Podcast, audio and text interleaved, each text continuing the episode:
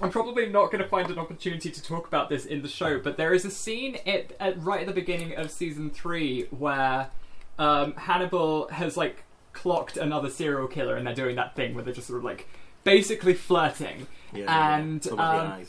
And there's like throughout the Hannibal series, there are loads and loads of kind of intertextual references where they'll just like kind of they'll quote things uh, very conspicuously, or they'll make kind of visual cues, like the whole Clockwork Orange thing.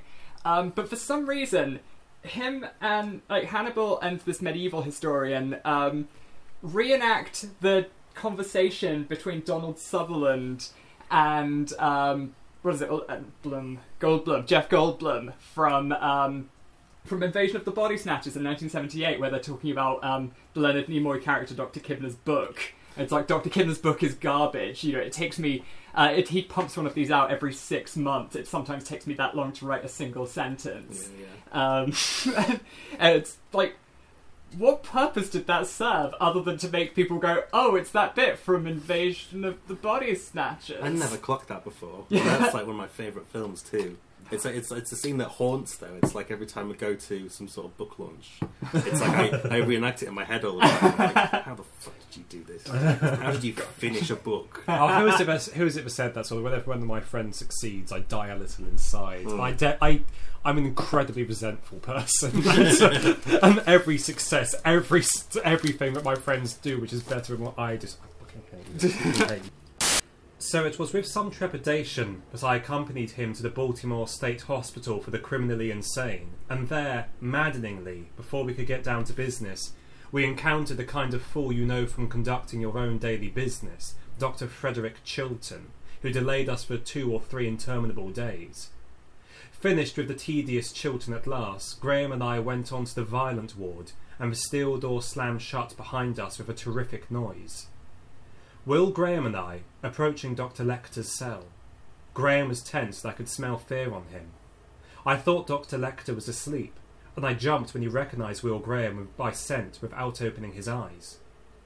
I was enjoying my usual immunity while working, my invisibility to Chilton and Graham and the staff, but I was not comfortable in the presence of Dr. Lecter, not sure at all that the doctor could not see me. Like Graham, I found, and find, the scrutiny of Dr. Lecter uncomfortable, intrusive, like the humming in your thoughts when they x ray your head. Graham's interview with Dr. Lecter went quickly, in real time at the speed of swordplay, me following it, my frantic notes spilling into the margin and over whatever surface was uppermost on my table. I was worn out when it was over. The incidental clashes and howls of an asylum rang on in my head, and on the front porch of my cabin in Rich, thirteen dogs were singing, seated with the eyes closed, faces upturned to the full moon. Thomas Harris, 1981. At the signal, time will be out of joint.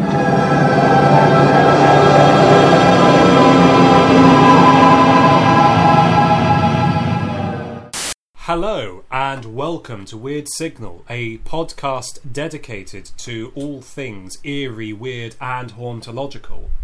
Last time we tried to start a season of episodes focused on queerness, in which we talked about the sexuality of fascism for hours and then didn't record another episode for two months. We hereby announce our triumphant return, and as we did last time, we're focusing on a mythos, a lore, rather than a single text. The savage mythos of the serial killer. But without further ado, it is, ti it is time to introduce our latest guest. Matt, say hello to the lovely people at home. Hello. Uh, yeah, introduction then. I guess my my name is Matt Matt Colquhoun. Uh, I am 27 or 28. I can't remember which. And uh, I'm a Capricorn, and I blog under the name Xenogothic. Yeah, I'm very happy to join you both here today. I would have said a Scorpio. Scorpio. okay.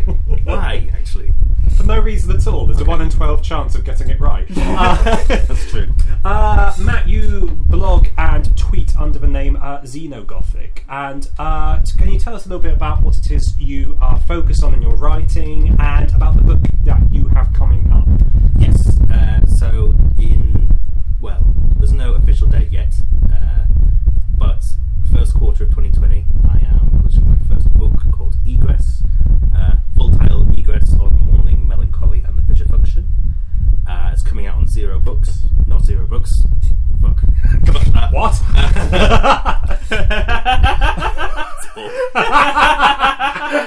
we would have asked you to leave. no, I This episode's over. Turn off the mic. oh god coming out on repeater books. there we go. Uh, Much better. and uh, yeah, it's a lovely summer read about um, death and friendship and politics and philosophy and all sorts. And yeah, uh, on the blog, I've been running that for about two years now. Two years in October. Um, started as just an excuse to keep writing after I finished my master's degree. Um, and was born out of a frustration at not being a very good goth um, and not liking a lot of goth culture and trying to pick up a lot of the uh, aesthetics that um, that culture's kind of known for and has maybe become too attached to in a conservative sense and looking at contemporary philosophy and politics and culture to try and push it out of its comfort zone. I mean, speaking as someone who is at the very least adjacent to goth, my Paisley shirt notwithstanding, Paisley I- is hella goth. it is hella It's goth. OG goth. It's like it's that dressing as a cowboy or dressing as one of the Ramones. Uh, I, I am curious what um, what um, elements of uh, goth culture do you identify as being uh, conservative or uh, unhelpful? Um, I guess this is is probably mostly a northern thing. Of uh, uh, oh, I'm good for now. Thank you. Um, I'm offering blueberries around this. uh,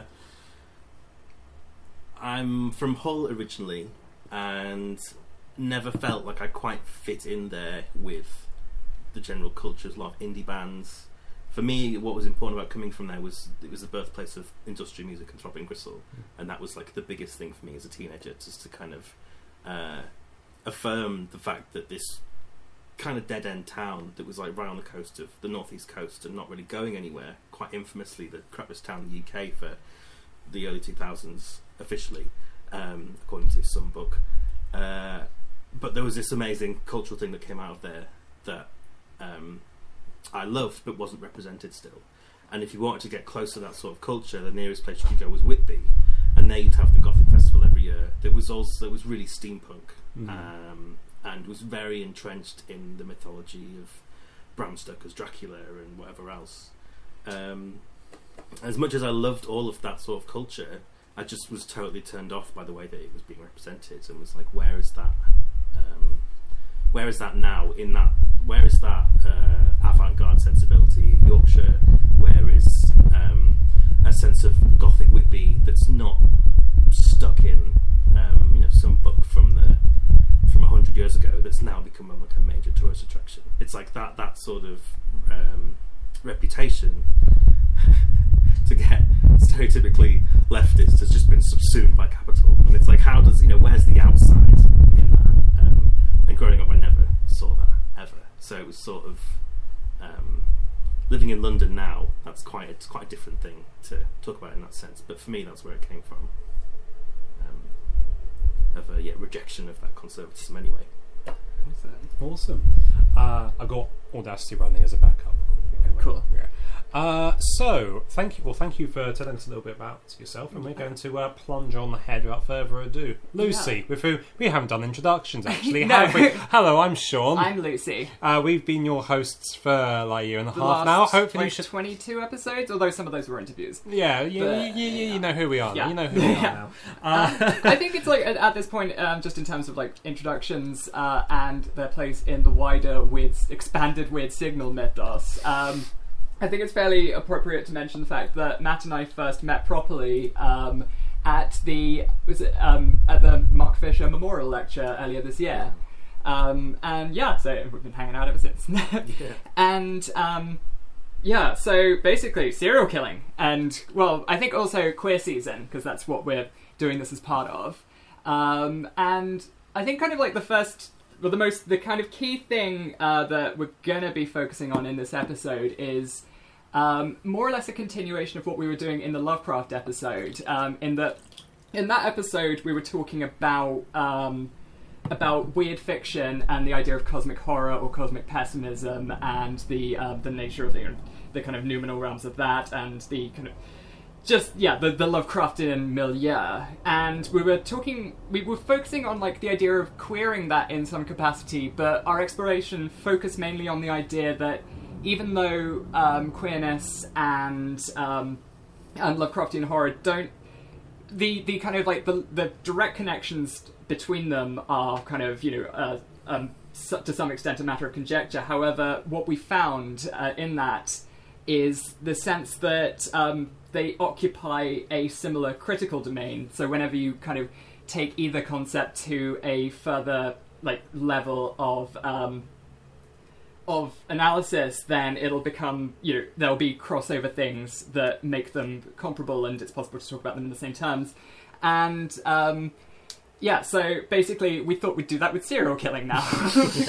and so yeah, and also I think also just just um, commenting on the trajectory queer season's taken so far. Um, I think it's also apt to point out that our experience of doing queer season for the one episode that we've done it so far, this being number two, is that our experience of it more or less parallels um, the relationship of popular conceptions of queerness with actual queer history and theory. In that we started out like going into Lovecraft very much with an attitude of like like corp pride of like yeah let's get a gay up in here and then proceeded to just talk about erotofascism for two hours Yeah, and it's I, like remember, oh actually it's difficult and painful I remember getting to the end of that and just deciding, you know what, I don't think I do fucking like Lovecraft anymore.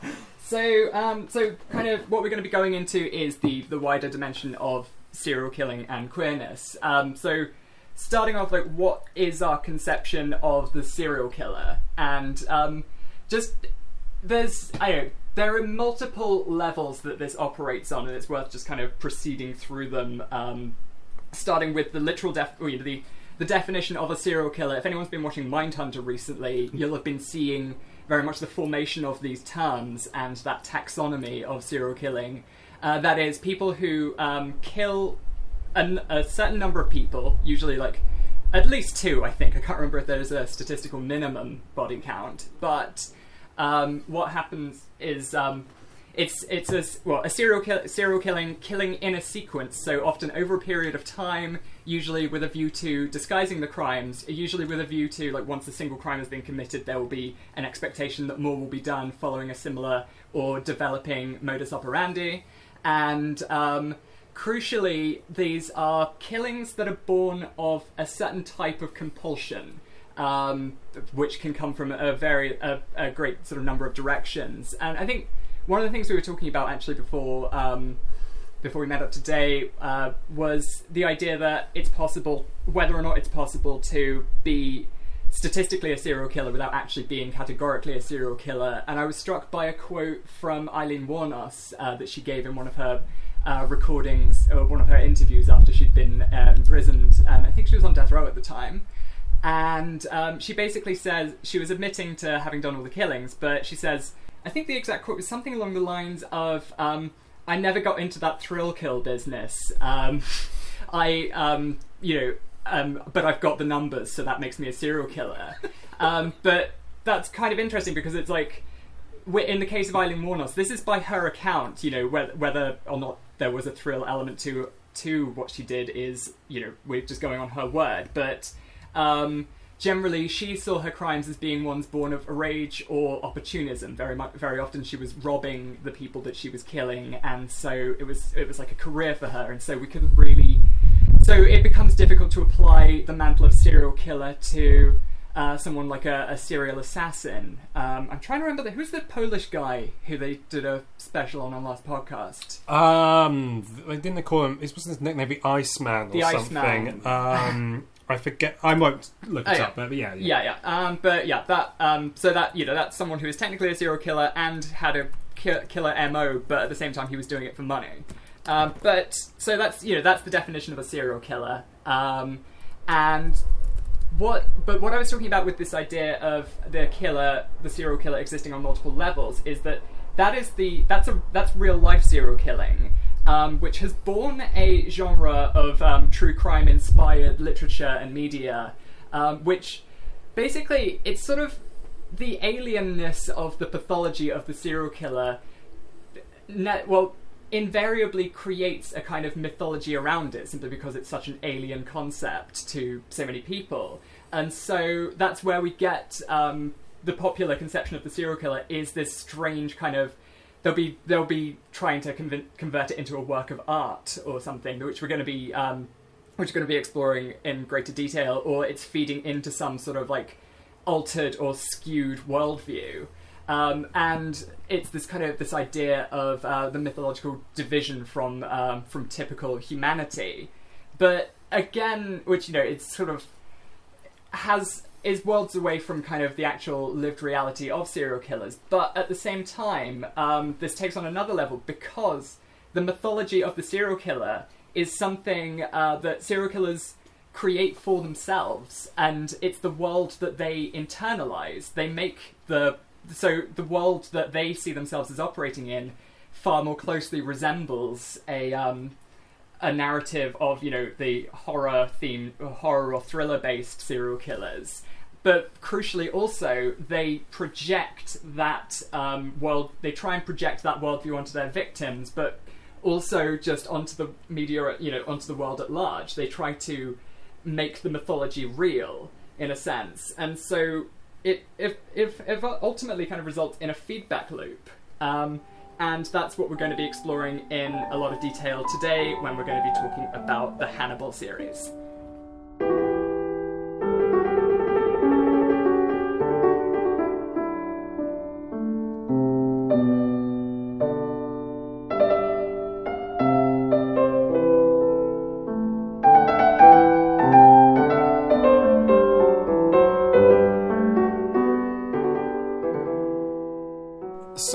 Hannibal Lecter, he is, uh, without doubt, probably the most famous fictional murderer.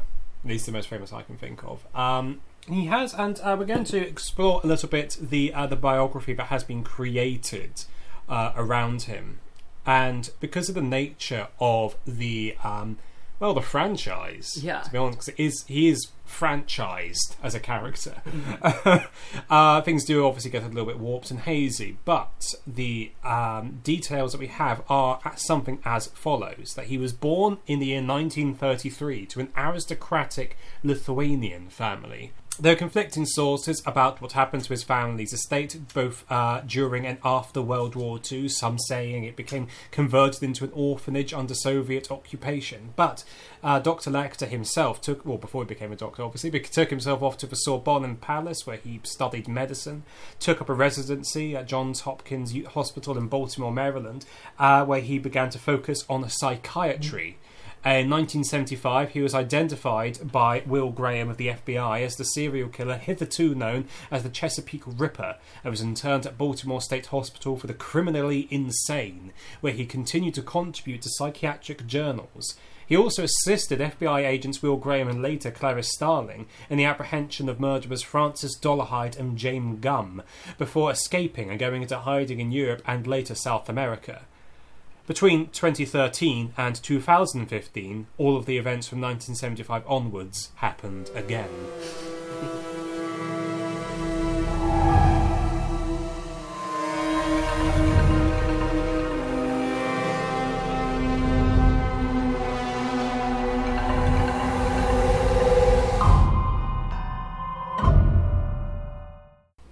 Lucy, so Lucy, Hey. so why is this queer? Um, well, there was a point that um, I think kind of possibly the best, the first thing to come into here, which is a point actually you raised when we were ha- having our initial meeting of it, in that um, the inherent queerness of serial killing operates on many theoretical levels that we'll be exploring in greater detail, but there's just the very direct presentation of them is something inherently queer. Uh, you mentioned um, the the fact that um, they kind of they recognize each other inherently. Like they have, um, there's this kind of sense of clocking where if two serial killers walk into a crowded room, they each will be instantaneously able to um, spot the other one. And this goes into a very interesting territory as well because, as well as being, you know, the series very much centers around Hannibal. He is the protagonist. He is the antagonist. Uh, We're talking about the TV series of the TV here. series Hannibal, but just yeah, actually no, I think it's crucial to point that out, um, and that's another thing I want to go into in a moment. But um, but the central drama of the TV series is in fact um, it focuses around the idea of Will Graham as uh, as someone who is very connected to serial killing um, because it's his career to track them down and his career to and his job to use his um, extraordinary powers of empathy to identify serial killers. And the eternal question is whether he himself is one of these serial killers. And so the um, the direct kind of the pro- the progression of this queering of the serial killer character uh, develops into a hypothetical relationship between Hannibal and Will Graham.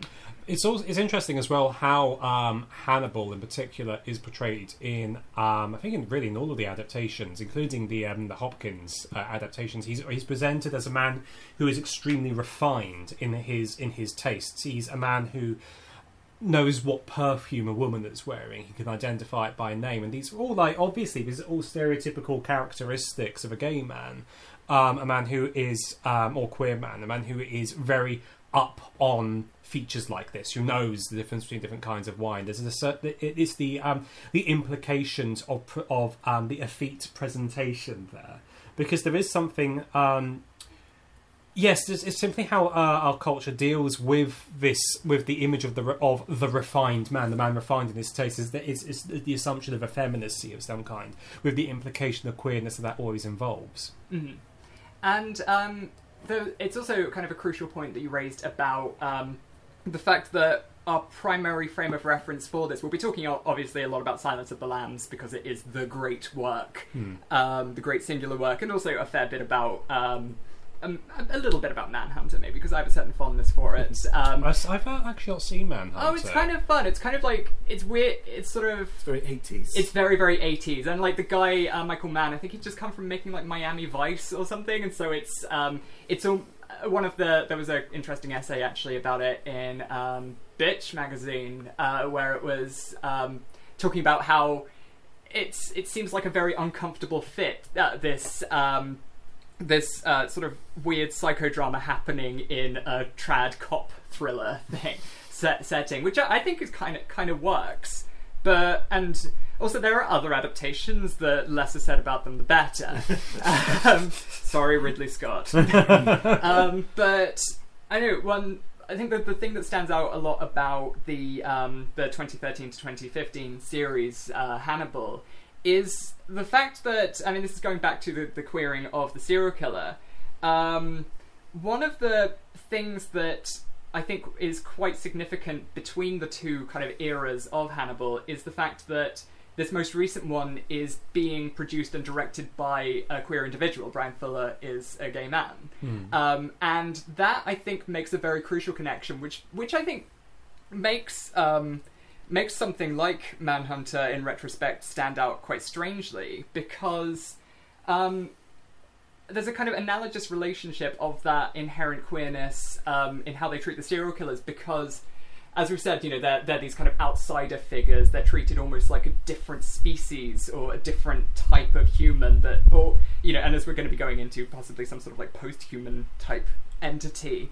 But um, but in those, it was very much a case of uh, detectives and people looking in from the outside, uh, which very, you know, struck uh, a chord with um, queer theory because it's it very closely resembles um, heterosexual culture looking at queer culture from the outside and making strange leaps of logic or or, or kind of faltering attempts to analyze it.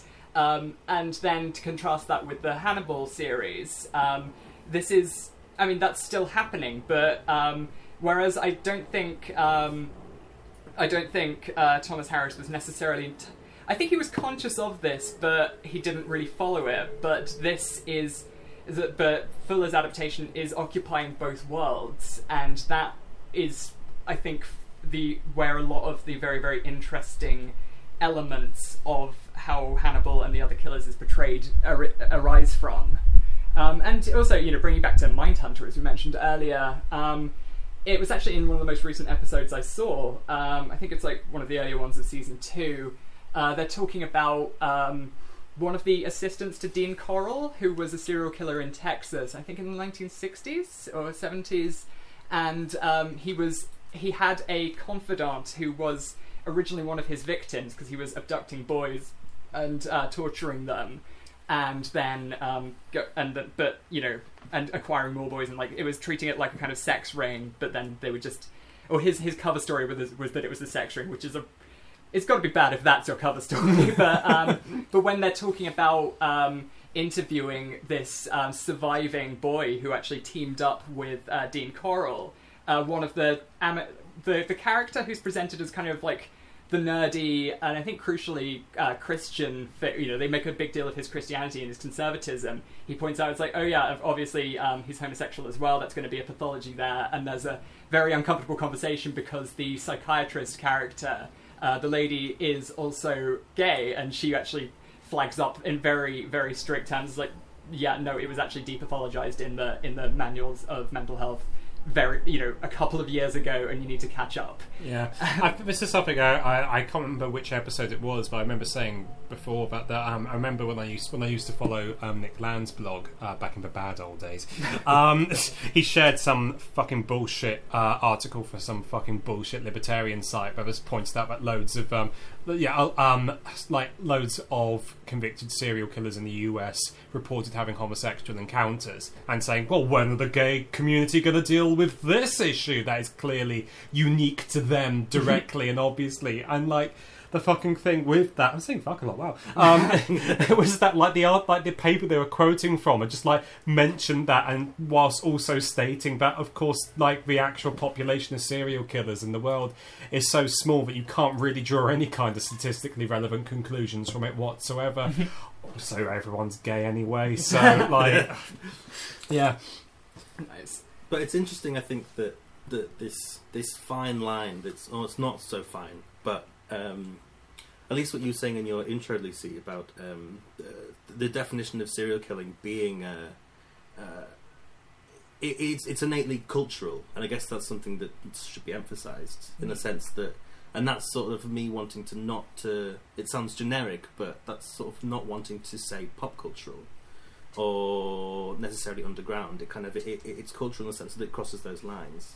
And I was having a, as you do, I was having a conversation at a house party last week that was. Um, I can't remember how we got onto it. It was a drunk conversation, but talking about whether soldiers are serial killers, in the sense that if you could, you, you have the you can that that sort of the you have the numbers, and that's uh, celebrated. Like I think of a film like American Sniper, Mm. where the, the whole mythology of that person, or it's not necessarily mythology, um, but hagiography Yes, yeah, yeah, yeah, yeah. So that's uh, that the, the the the the number of kills is, is is presented in a very different way. But the serial killers, it more explicitly is a mythology in the sense that it's it's creating uh, uh, a cultural moment.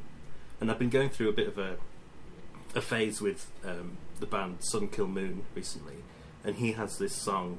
Um, Richard Ramirez died today of natural causes, where he talks about um, going to writing letters and visiting Richard Ramirez, the serial killer, um, but describes this moment where he, he almost mourned his, mourns his death as a, as a pop cultural figure, and how the way that his killings at the time had such a massive impact on a wider community of kids being afraid to go out at night or having curfews or things like that. Um, but it seems to be that yeah, Nick Land's argument that, that conflating those two things is is very bizarre. But at the same time, it's like the, the that's this weird diagonal that's going on between them, right? Of whether this is a, is it a pop cultural thing or is it more in a and this is something that comes up with the Hannibal TV series, especially. Is it more of an avant-garde experimental thing? Um, and it's the strange uh, the way that these figures, in their own very specific and violent way, kind of uh, traipse that line that's essentially like an, a modernist line. Because um, Ian Brady, um, more than any others who come to mind, actually, Ian Brady was always wanted to present himself as that kind of intellectual serial killer, as someone who uh, was very keen on presenting himself as a well-read, cultured individual. And I think it's important to emphasise that he was keen on presenting himself Yeah, as a well-read, cultured individual who um, he could speak German. He read like Mein Kampf in the original German, which doesn't mean fucking anything anyway. and uh, so yeah, he read read with Nietzsche and the Marquis de Sade and so on. And and he wanted, and it's interesting that this is obviously an act of self mythologization on his part that was aided and abetted by publishers like Feral House, who published his Mhm. um, book Through the Gates of Janus, um, which uh, there is this. Um, it's interesting to wonder where it comes from, even because you know he was because that this. No, he did his that the Moors murders were in the sixties, which is, to my mind at least, it's before the rise of the figure of the serial killer as the romantic Nietzschean figure Mhm. and but at the same time you have in his self-understanding of his pathological desires this um this need to present it as something that ac- is actually clever if you think about it it was actually clever that i wanted to do these things and that i did these things and it's actually something that in maybe you should celebrate my my my my, my will and my drive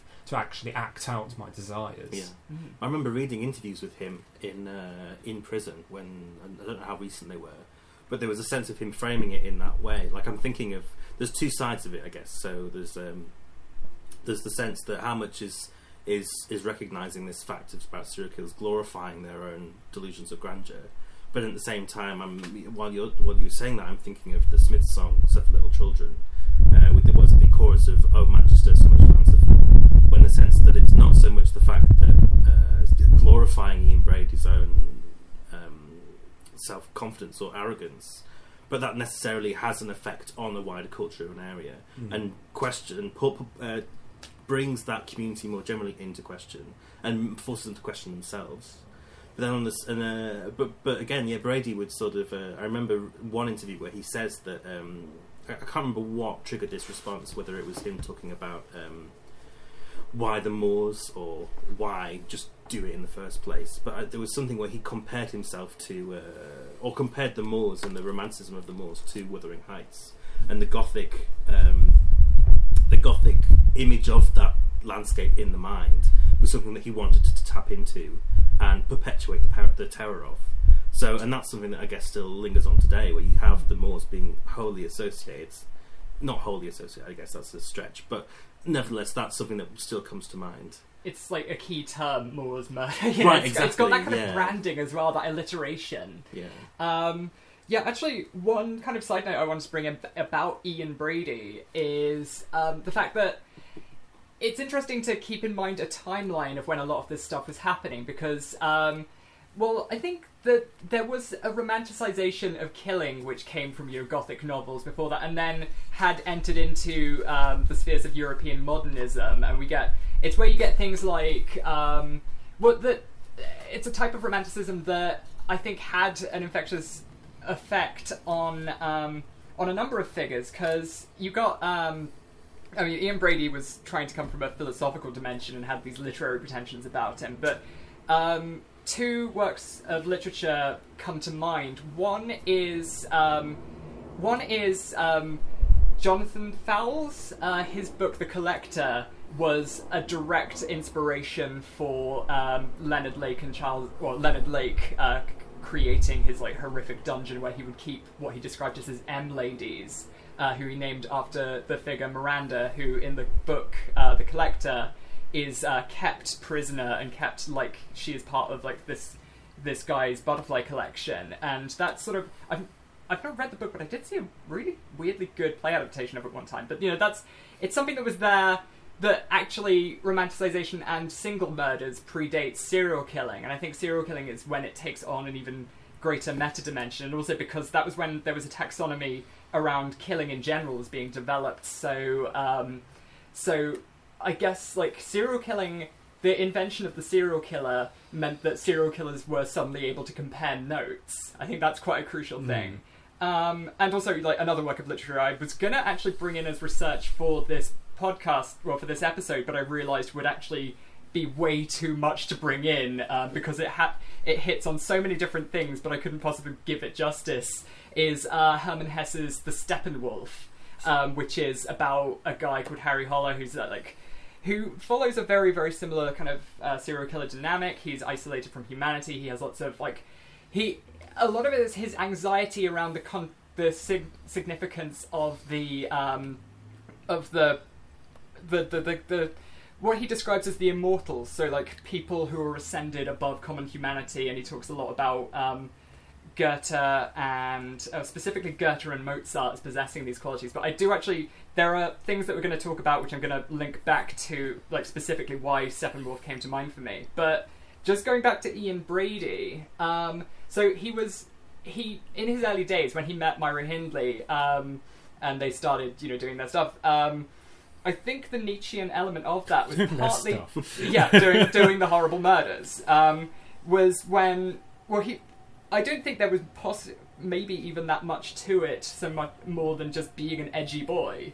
uh, and saying like I read I read Hitler's book and stuff and um, and it was the same time like um, Myra Hindley herself was very focused on self-presentation. She would wear what what were considered at the time especially in the location very very um, sort of promiscuous what, you know, what would be seen as kind of promiscuous or, or uh, very daring outfit choices, and she wore like very short skirts and leather jackets and stuff. That was a big part of their kind of history. But when crucially, you mentioned the Feral House book that was um, that was like Ian Brady writing in um, in prison, and where he kind of explores more the Nietzschean dimensions of his killing, uh, which I actually have a quote from, which I could read, but I want to make this point first. But that was in 2001, and it was only in like a couple of years before that uh, that he started doing that. And that was him self-fashioning as Hannibal because he was trying to do the thing. He was tr- it's like he was trying to become the consultant serial killer who um,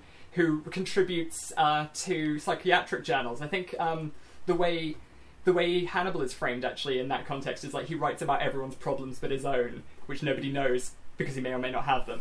Uh, with that, which we're also going to go on to. But um, I just wanted to flag up the point that this is, if we strip away the mythology, this is really, really just garden variety sociopath behavior because it's all about control. Because like he, when he was out in the field, he was able to control people by controlling whether or not they lived or died. But once he's in prison, he um, he's trying to continue that control. Like he did lots of things where he would claim to be able to show people where you know show grieving parents where the bodies were buried, but not quite say where they were, and turn whenever he got out of prison into like as best he could into a media event. And that's around the time he started writing this book. I think And it's uh, sorry. uh, but but the the interesting thing about that is, it was when he was all his um, influence kind of um, started ebbing. It was towards the end of his life, um, and that was when he was um, just talking about going on hunger strike and stuff because he just. That's the natural course of a sociopath. When they're no longer able to control, they will self-destruct, and that was what he was doing, and that's what he did. Uh, He died in 2017, uh, I believe. No funeral. I guess that's the key word, right? Influence is the key word there, and in the sense that of it being cultural, in the sense that he sees himself as a as a, as a pop cultural figure, and it's almost yeah, it is it's careerist in a way. It's sociopathically careerist in the sense that he wants to continue his influence on not just the people that he his victims and their families, but also a, um, a more uh, a general social consciousness. Hmm. Is it? Um, I'm thinking of uh, another classic depiction of a serial killer, uh, American Psycho. Um, one of the things that's most striking about um, that film um, is he never does any work. Like i- when he gets when he gets to the office, he just puts he just puts on telly, um, and he never and. But one of the things that I, I, I liked about I like about the film a lot is the interior voice of um, what's his name? God, what's his name? Christian Bale's character. Oh, Bates. Ba- Bateman, Patrick Bateman. Patrick Bateman, thank you. But, but Patrick Bateman's interior voices are just kind of like whiny. Like uh, he's, he's on the verge of tears because they don't, might not get a seat at the sushi restaurant, and uh, and so on. And there, there is something just um, deliciously wretched and non-Hannibalesque about him in that regard because he is just um, because this is what sociopathy actually sociopathy actually amounts to is not intelligence but pretense of intelligence and being very skilled at that, being very skilled at cultivating um, an impression of cultivation. Um, but I mean, without, jealousy BTK's poetry. Case in point. uh, I started. What I've not seen. I've only seen the first Or episode. Ted Kaz- no, Ted Kaczynski. Fucking Son of Sam Killer. Uh, David Berkowitz. David Berkowitz's fucking Uh, poetry. But uh, I've only seen the first episode of the new series of uh, Mindhunter, but there's a BTK poem and he misspells the word night. but um, but no, that's what you do get with uh, what you do get with Bateman with um like that you the wonderful wonderful sequence where he uh, kills Jared Leto and he's just talking about fucking um uh, hip to be square and how uh, it's a really clever song actually. Yeah, yeah. Um, I think yeah, because this is something that is really important to emphasize in this discussion about cultural presentations of the serial killer. The actual taxonomy of the serial killer is does, does not resemble this at all. They are like like like you said, Lucy. Like um, Ian Brady doesn't start to invent himself as Hannibal until two thousand and one or something. And They're, they're the- loser pieces of shit. I think it's worth emphasizing. they're loser pieces Yes. of shit. Yeah. They're they're profoundly dysfunctional people, and like and. Uh, the only like mo- motive sympathy they deserve is recognition of the fact that you know, so, you know some of them, a lot of them do are yeah, provably from incredibly abusive, dysfunctional backgrounds. We're all from a profoundly broken society. We're all products of the sin in Eden and so on.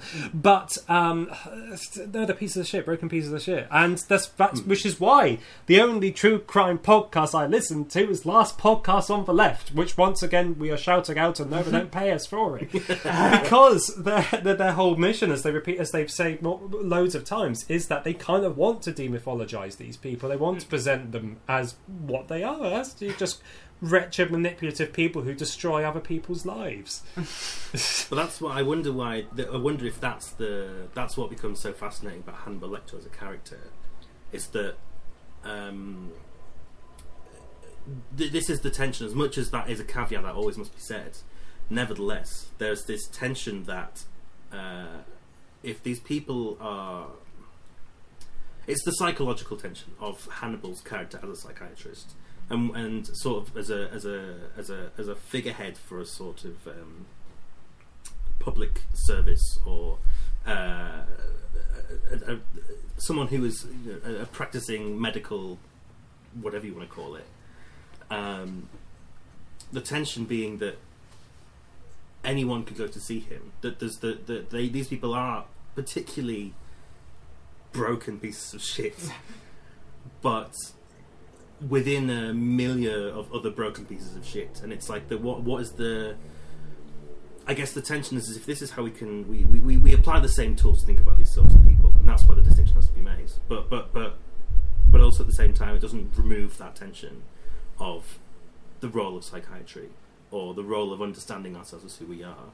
Um, and this sort of natural thing is uh, it's uh, one of the many books brought here today was uh, this um, edition of the Marquis de Sade's 120 Days of Sodom, and I really like it because it has this essay in it by Pierre Klossowski, and he talks about nature as a destruct- as a destructive principle, um, and it becomes this that these these figures that are innately mythologized, it's almost as if they're mythologized because they represent something within all of us to an extent that uh, an extreme form of something that we nonetheless share. This uh, ten, uh, tendency towards violence or towards hatred of other people, and it becomes a in, in its extremity.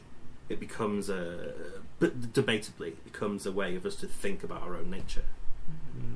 And um, on a plain level, really, when it comes to, I'm thinking specifically of Mads Mikkelsen's depiction of Hannibal in the series.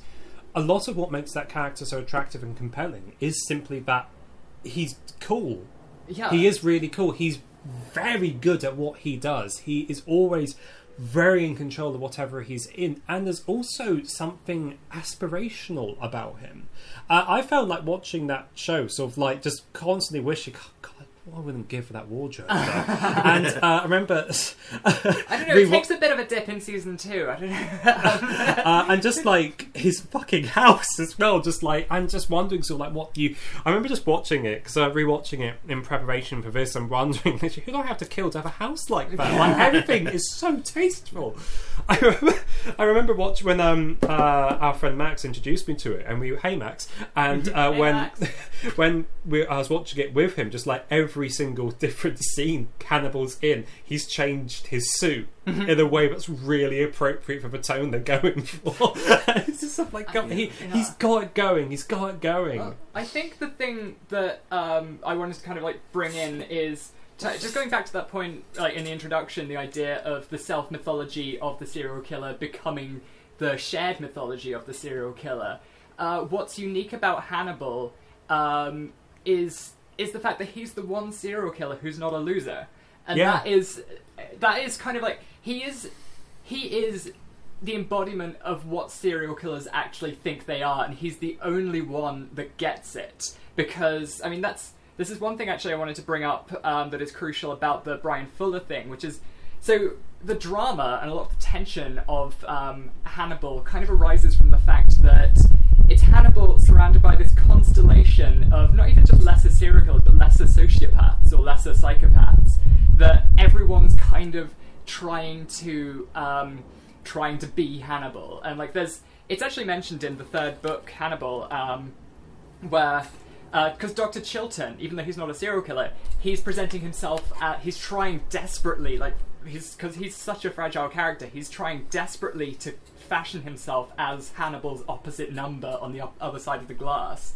And Hannibal just brushes it off. He's just like, "Oh yeah, he he lo- Dr. Chilton does love his petty tortures and stuff, where he's forcing him to watch the evangelical show on full volume." It's like, it's like you're just showing your weakness and your reliance on institutional power, and it's just really rubbing that in. And then after, like the book, the events of Hannibal are set after um, Dr. Chilton has obviously been eaten, uh, which is a kind of ex machina thing at the end of Silence of the Lambs. I'm having an Uh, old friend for dinner. yeah, it's, su- it's such a dumb line. I Um, fucking love it. It's But That's one that's perpetuated throughout now, Yeah. all episodes, like all adaptations. yeah, it- oh my god, it's so cheesy like how they do it sometimes. Like, but- I've not I've not seen it, but some friends of mine went to see the Hannibal Lecter musical uh, of the off-Broadway production. Wait, Sil- what? There's a the Hannibal Lecter musical I did not know that was the called Silence, the musical. And they Oh. told I'm doing Oh, the, that's actually quite clever. I'm doing the, I'm doing the ter- and I'm doing the terrible thing here of repeating someone else's anecdote. But they told me the, the end because it ends with Hannibal Lecter saying, "I must go now. We're having an old friend for dinner." And he walks off stage, then comes back on again, looks at the audience, and says, "You see, it's a pun. I'm actually going to eat him." Ah. but yeah, that's and and such is the fate of Dr. Frederick Chilton, who he mentions. Um, he basically says, um, well, no, it's it's. I think it's supposed to be Clarice, Clarice Starling's kind of inner monologue. She says like, "Oh yeah, uh, Dr. Chilton, who was punished for thinking for the crime of thinking he- was as smart as Hannibal," um, which is kind of beautiful because you know one of well, just kind of as a dramatic point, the tension that there's it's not just the risk of death but the risk of humiliation is potent potent in the hannibal series Because that's what how um, Will Graham describes the um, the first Hannibal killing we see. Um, I forget her name, but the uh, woman he kills and pulls out her lungs, and like he and Will is really disgusted by this because you know his whole thing is that he can he you know he's a super empath and he kind of feels or in the way it's presented it's almost like he feels Hannibal's contempt for this woman Mm. and it is and precise, precisely the way that she is killed is deliberately incredibly and senselessly sadistic simply for the purp- simply because that's for the purpose of humiliation in and of itself. yeah and I, sorry go on. No, I was going to say, but I think that's one of the. That's maybe why the. the I, I suppose we're all going to have a tendency here to focus on the TV adaptation more than the books. But I think the strength of that adaptation over everything else is the fact that um, the the imminence to Hannibal that is in that version because he's not behind bars. no like Mm. He's he's he's amongst everybody. It's the he's only, like it's the only adaptation where we see Hannibal at play. Essentially, exactly. that's Yeah, yeah. that's a crucial thing actually like there was a i think there's some sort of statistical uh, in, in point of interest around the fact that i think it's something like uh, in silence of the lambs uh, anthony hopkins was one of the one of the only figures to um, have ever won an academy award for a character who's only on screen for like at best 15 minutes Mm. uh, which is quite significant. But um, one of the points I was just going to bring in about that idea of humiliation um, and kind of vu- emotion, like vulnerability, which I think is a core thing, a core theme through this, um, is is it just occurred to me that it's kind of an extension of how we mythologize psychiatry in a sense that um, the psychiatrist is always the most dangerous figure because they know you from the inside out and they can like they can strip you bare mentally they lo- then lay open all your vulnerabilities and so there's that real tension there but this is this is actually something i found freud self mythologized about himself. Like there are because you know his his writings um, they've been taken and kind of put in very analytical context, and that's how we mostly know about Freud. But when you actually read the original text, they're very literary. And one of the things he does throughout, possibly without knowing it, is he's he's sort of dra- dramatizing his role as psychiatrist. And so there's one line in uh, that always stuck out for me in in the interpretation of dream or in the interpretation of dreams, where he says like. I'm not going to be talking about any of my own dreams. I think it would be inappropriate given my status as the doctor. Uh, it's like, be- yeah, it's like my my role is to sit back and watch everyone else's madness unfold because mine is something I keep very close. Yeah, He said, just snorting more, more cocaine. yeah, yeah. and being and and get, just endlessly bragging about the fact that he introduced it into kind of like common dental practice, um, which he then describes one of his own dreams about, like analyzing his own dreams to say, "Oh yeah, this is of course because I'm I'm really proud of that." Um, this is even before I started psychiatry. You know, it's like I've just become more brilliant since. And, um, but yeah, that's I mean that is um, one of the core things that I think is important to raise in the context of the uniqueness of the Bryan, well, the distinction of the Bryan Fuller series from the Hannibal one is Thomas Harris notably retroactively fucked up Hannibal. Oh, yeah. Yeah. Um, Yeah. And the way he did that was by uh, creating Hannibal as a sympathetic and vulnerable figure. Because what he, um, what happens in uh, the in the book Hannibal um, that's mentioned, that's you know um, mentioned in the book. I don't even know if it comes into the regrettable adaptation, No, but not that. um, but the idea that he was forced to, his sister Misha was killed, and he was forced to eat her, and so uh, suddenly Hannibal is a little child again, and he's being, and he's just living through his trauma of having to eat his own sister, and he's suddenly a vulnerable and sympathetic character, and then the book Hannibal Rising is all about that. But yeah, that's because I remember approaching that point uh, when I was watching the show because I knew that I'd been told that was the because I hadn't, I hadn't read it, but I've been told that's like the big reveal. And I thought, well, that's shit, isn't it?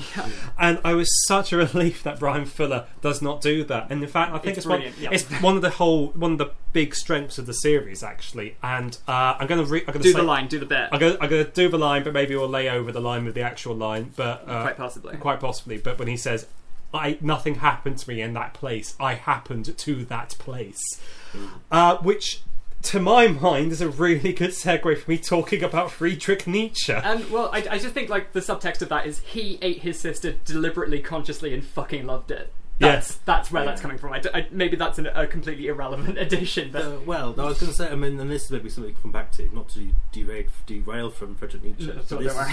but this We'll- is what. Nietzsche's. We're never. We are on a fucking like impossible course towards bar- barreling towards Nietzsche, Yeah. and it's gonna happen.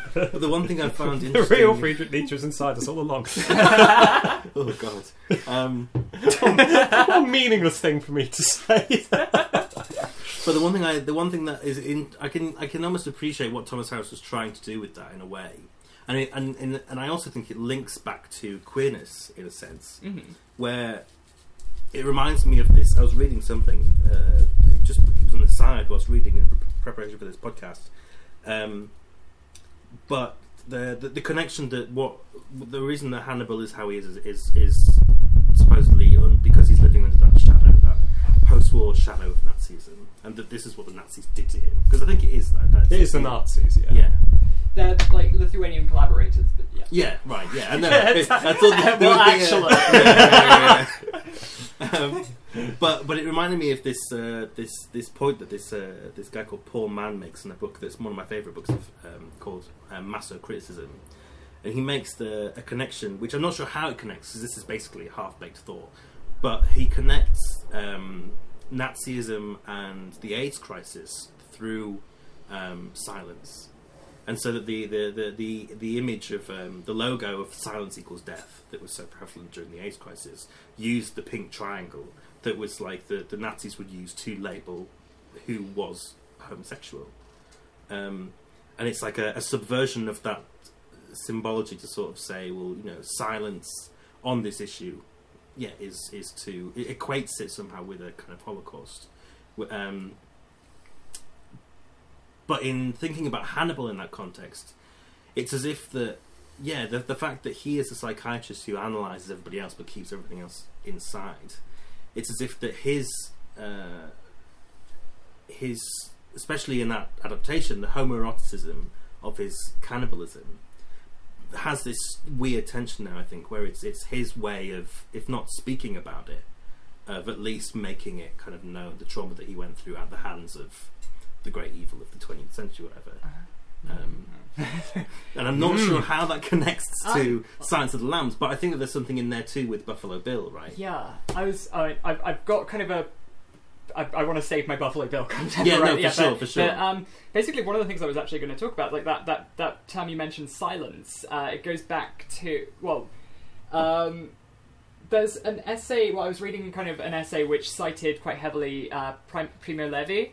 And like kind of the work of the Frankfurt School to um, look into kind of the pathology of National Socialism, and one of the reasons why um, the I think it's Primo Levi talks about the Holocaust as a thing that was unspeakable because it was like a crime of this magnitude has you know arg- I'm, I'm, try- I'm trying to. I'm, I'm sudden No, no, caveats of like the genocide of the Native Americans suddenly springs to I, mind, th- but I, in- I think it is. Think it's that it is. Uh, there, there, are, there are good reasons to describe the Holocaust as unique in history because of the enorm- of the industrial level of planning and scale that goes into it. Mm.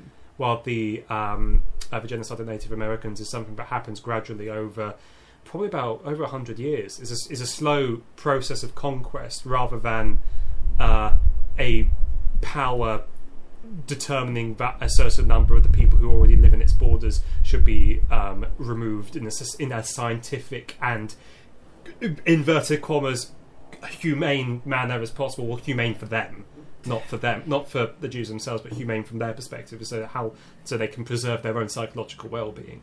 Uh, there are good, there are good, there are, re, there are good arguments to make about it about its uniqueness in that regard, though. Um, Similar things can and should be said about the Armenian uh, genocide by the Ottoman Turks.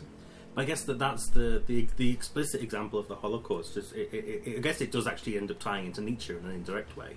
Because one of my and they made this. I guess that, again is another heart baked question for for asking um, Hannibal as a, I don't know, a non-present fictional figure in this conversation. But um, one thing that I love about Bataille, for instance, or Primo Levi, or lots of those post-war thinkers, uh, and it's something that you see throughout culture. It's the same with like Jean-Luc Godard's um, what's uh, is it Histoire du Cinema or no no no no what did he do? I can't remember. Abu Dasif. Maybe anyway. Well, there's, there's that there's that there's that common conversation in French culture specifically after the Second World War, where it's like, well, how is uh, how is cinema possible after the Holocaust? How is philosophy possible after the Holocaust? And I guess that almost the, the the connection that, and I mean, Bataille asking that question is explicitly related to Nietzsche and the influence, the, or the apparent influence of his thought on that regime. But then the question also extending that becomes, you know, what's the what's the power or potential of psychiatry after the Holocaust for someone like Hannibal? Yeah. And it seems to be almost that it's his inability to maybe grasp with that question, at least as as he specifically experienced it, that leads him to to almost put what he's learned to one side and have to express himself in this other diabolical way. I think I'm, I'm glad that queer season's got back onto fascism. yeah, it was going to happen.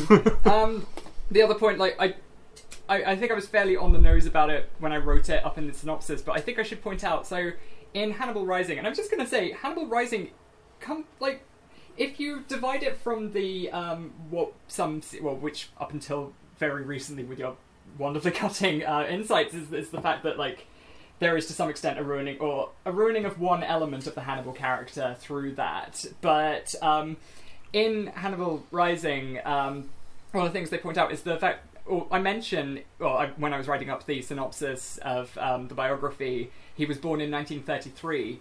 Um, he never meant. It's never. I don't think it's stated anywhere that he was born in 1933. It's mentioned that he's eight years old in 1942. That's not how Uh, time works. Forty-one. 1941. And Maths, so, maths, so maths. you have to just like. It was only at that moment when I was working backwards to try and get like right state what year he was born in. It's like, oh, that's 1933. That's the year the Nazis come to power. And so it's like, oh shit, no, his history is exactly shared with Nazism. Mm. And yeah, that's that's pretty that's pretty pretty notable. Yeah. Um, but Makes you think. makes damn damn makes you think. well, that's maybe that's the maybe that's the concrete connection for Nietzsche. So, in the sense that Ni- the, the, the I guess the question of Nietzsche's philosophy broadly summarised uh, as part of an already a, a tradition that's sort of going back through the revolutions of Europe prior to him. Anyway, um, is the sense that you have to to um, to recalibrate the morals of your era and to understand how they've been formed. And that's something that you kind of get where Bataille picks up that point explicitly uh, in his work Literature and Evil most explicitly, where he's sort of saying that um, any moral, um, well, tr- society is grounded by its transgressions. Any moral society, any moralism, uh, is constituted by the limits of what people are capable of in a particular moment. And that's where the Holocaust kind of undoes that, and it calls Nietzsche back into question in that sense of, of like what is the, what is the, what is left of the overman um, when you have that sort of event um, that completely ruptures everything before it and extends those goal those goalposts of uh, transgression that's that is forming society stretches those goalposts so far apart to the unthinkable that there's nothing but an abyss of questions that comes out from that. Mm. Mhm. Yeah. Yeah. Okay, I think it's time to hit the Nietzsche, and I, it's. I feel this is going to be like a three-part attack from different directions on Nietzsche because I think each of us has kind of got a slightly different take. Um, Yeah. so it's kind of you. I mean, you were saying in um, in prep for this, you were almost reluctant to bring up Nietzsche because it seemed too on the nose. It seemed too obvious because, of Yeah. course, there's that you know the distinction I was talking about between like um, Hannibal is the born serial killer, everyone else is a made serial killer, everyone else is the imperfect one to his platonic whole of serial killer. Um, but I mean, where where were you? Yeah, Yeah, so uh, like I said, there was.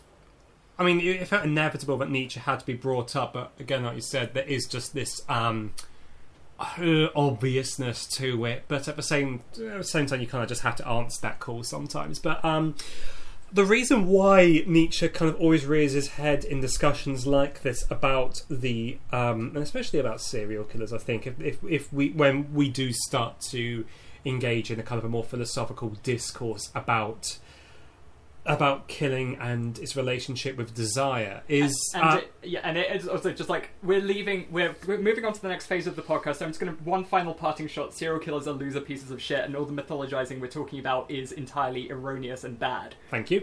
Uh, the um, but yeah, so um, it was interesting going back and reading Nietzsche and prep for this actually because I hadn't read him for quite a few years, and because he does have you know, the reputation as like the perennial uh, philosopher of the disaffected adolescent male, which isn't an which isn't entirely fair, but also is a reputation he has for a reason. It's and it is a good reason.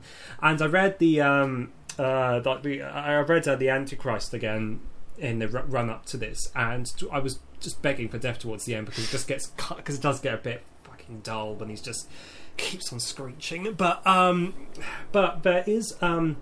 The reason why we need to talk about Nietzsche in this regard is because, uh, like you already said, Matt, but the but one the, the question that Nietzsche gives us is about what do we ground our values upon, and that is a serious and important philosophical question that um, is always going to be with us and won't ever go away. And Nietzsche does make really interesting and original contributions to that question, and how it relates to Hannibal and our mythologizing of the serial killer generally is, I think, the most obvious connection is the concept of the Overman, of the Übermensch, the Superman, because for Nietzsche, the um, it's, it is Nietzsche's most well-known contribution to popular thinking, if nothing else.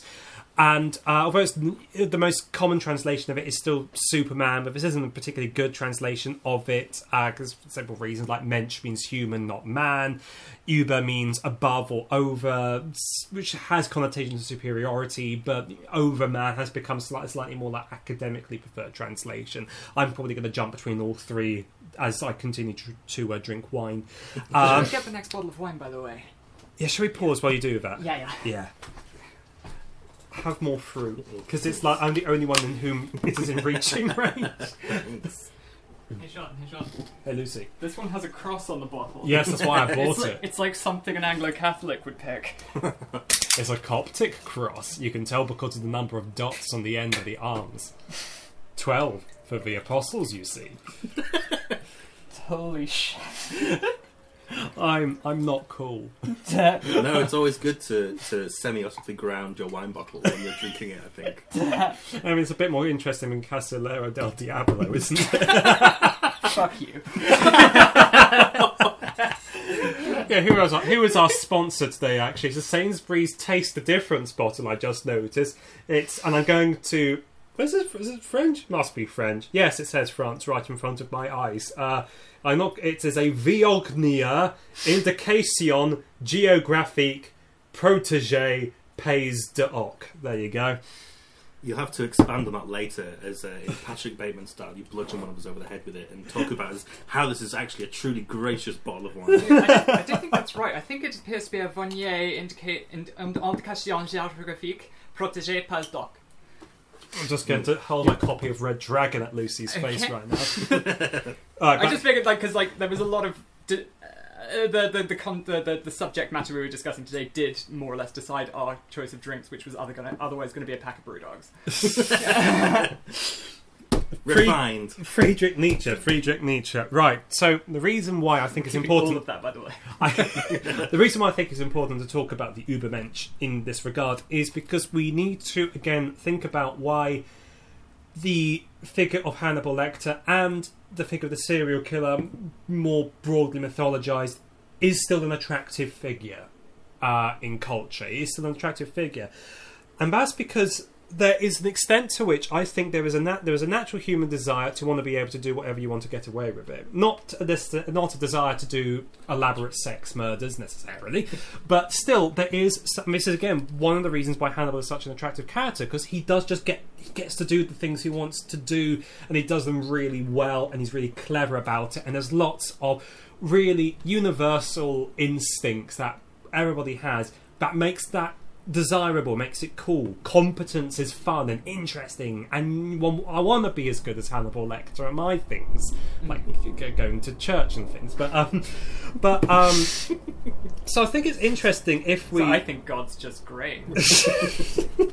And if Hannibal Lecter's your god, then even better. yeah. I actually I do have uh, things I want to Oh, talk we're about. getting that. We- we- I've got Hannibal and God coming up here. But anyway, I want to read. I'm going to read a, a few bits from uh, "Thus Spoke Zarathustra" um, here, where, where where Nietzsche introduces. I believe this is where he introduces the Ubermensch. I'll be embarrassed if that's not actually the case, but uh, yeah. So I'm just going to read a few bits and bobs here. Um, Zarathustra being this character that Nietzsche creates, who is kind of like this philosopher who comes down from the mountains to teach people um, the importance of reevaluating their existence in the light of the death of God, right? And when he, the first town he comes down to, he teaches them this, saying, "I teach you the Superman." That, that's the how my translation puts it. I teach you the Superman.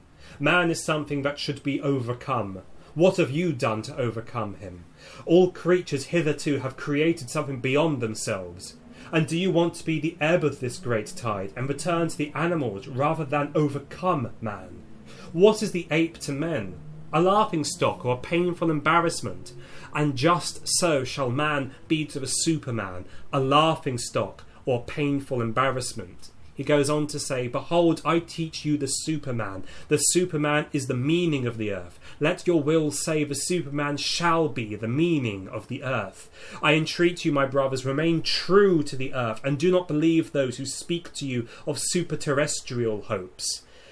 In truth, man is a polluted river. One must be a sea to receive a polluted river and not be defiled. Behold, I teach you the Superman. He is this sea. In him your great contempt can go under.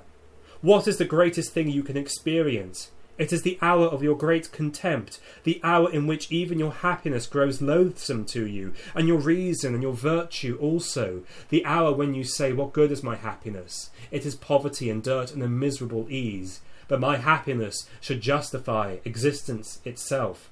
Have you ever spoken thus? Have you ever cried thus? Ah, that I've heard your crying thus. It is not your sin, but your moderation that cries to heaven. Your very meanness is sinning cries to heaven.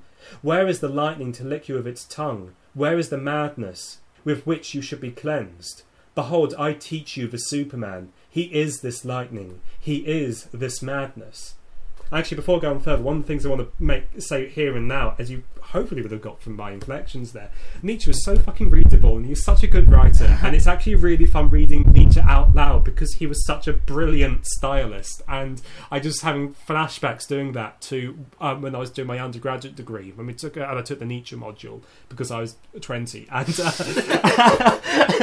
I was a disaffected young man once, uh, and. Um, and still am. And uh, I remember just dominating our like study sessions by insisting on doing all of the readings out loud because it's just something so irresistible about his prose. Um, all this being said, grounding it back again on Hannibal and about uh, uh, is the language that Nietzsche uses about the Superman is that he is, and this links into what we've been saying about Hannibal is presented as superhuman, as post-human. There's something so alien about him, and so alien about how, how serial killers put, are conceivable to us because their desires are so pathological um, uh, for, for, for us that there is something of the quality of the Superman there in that they are individuals who are driven by desires which and values which are entirely of their own devising, or again in our mythologizing of them because they're pathological pieces of shit who destroy people's lives.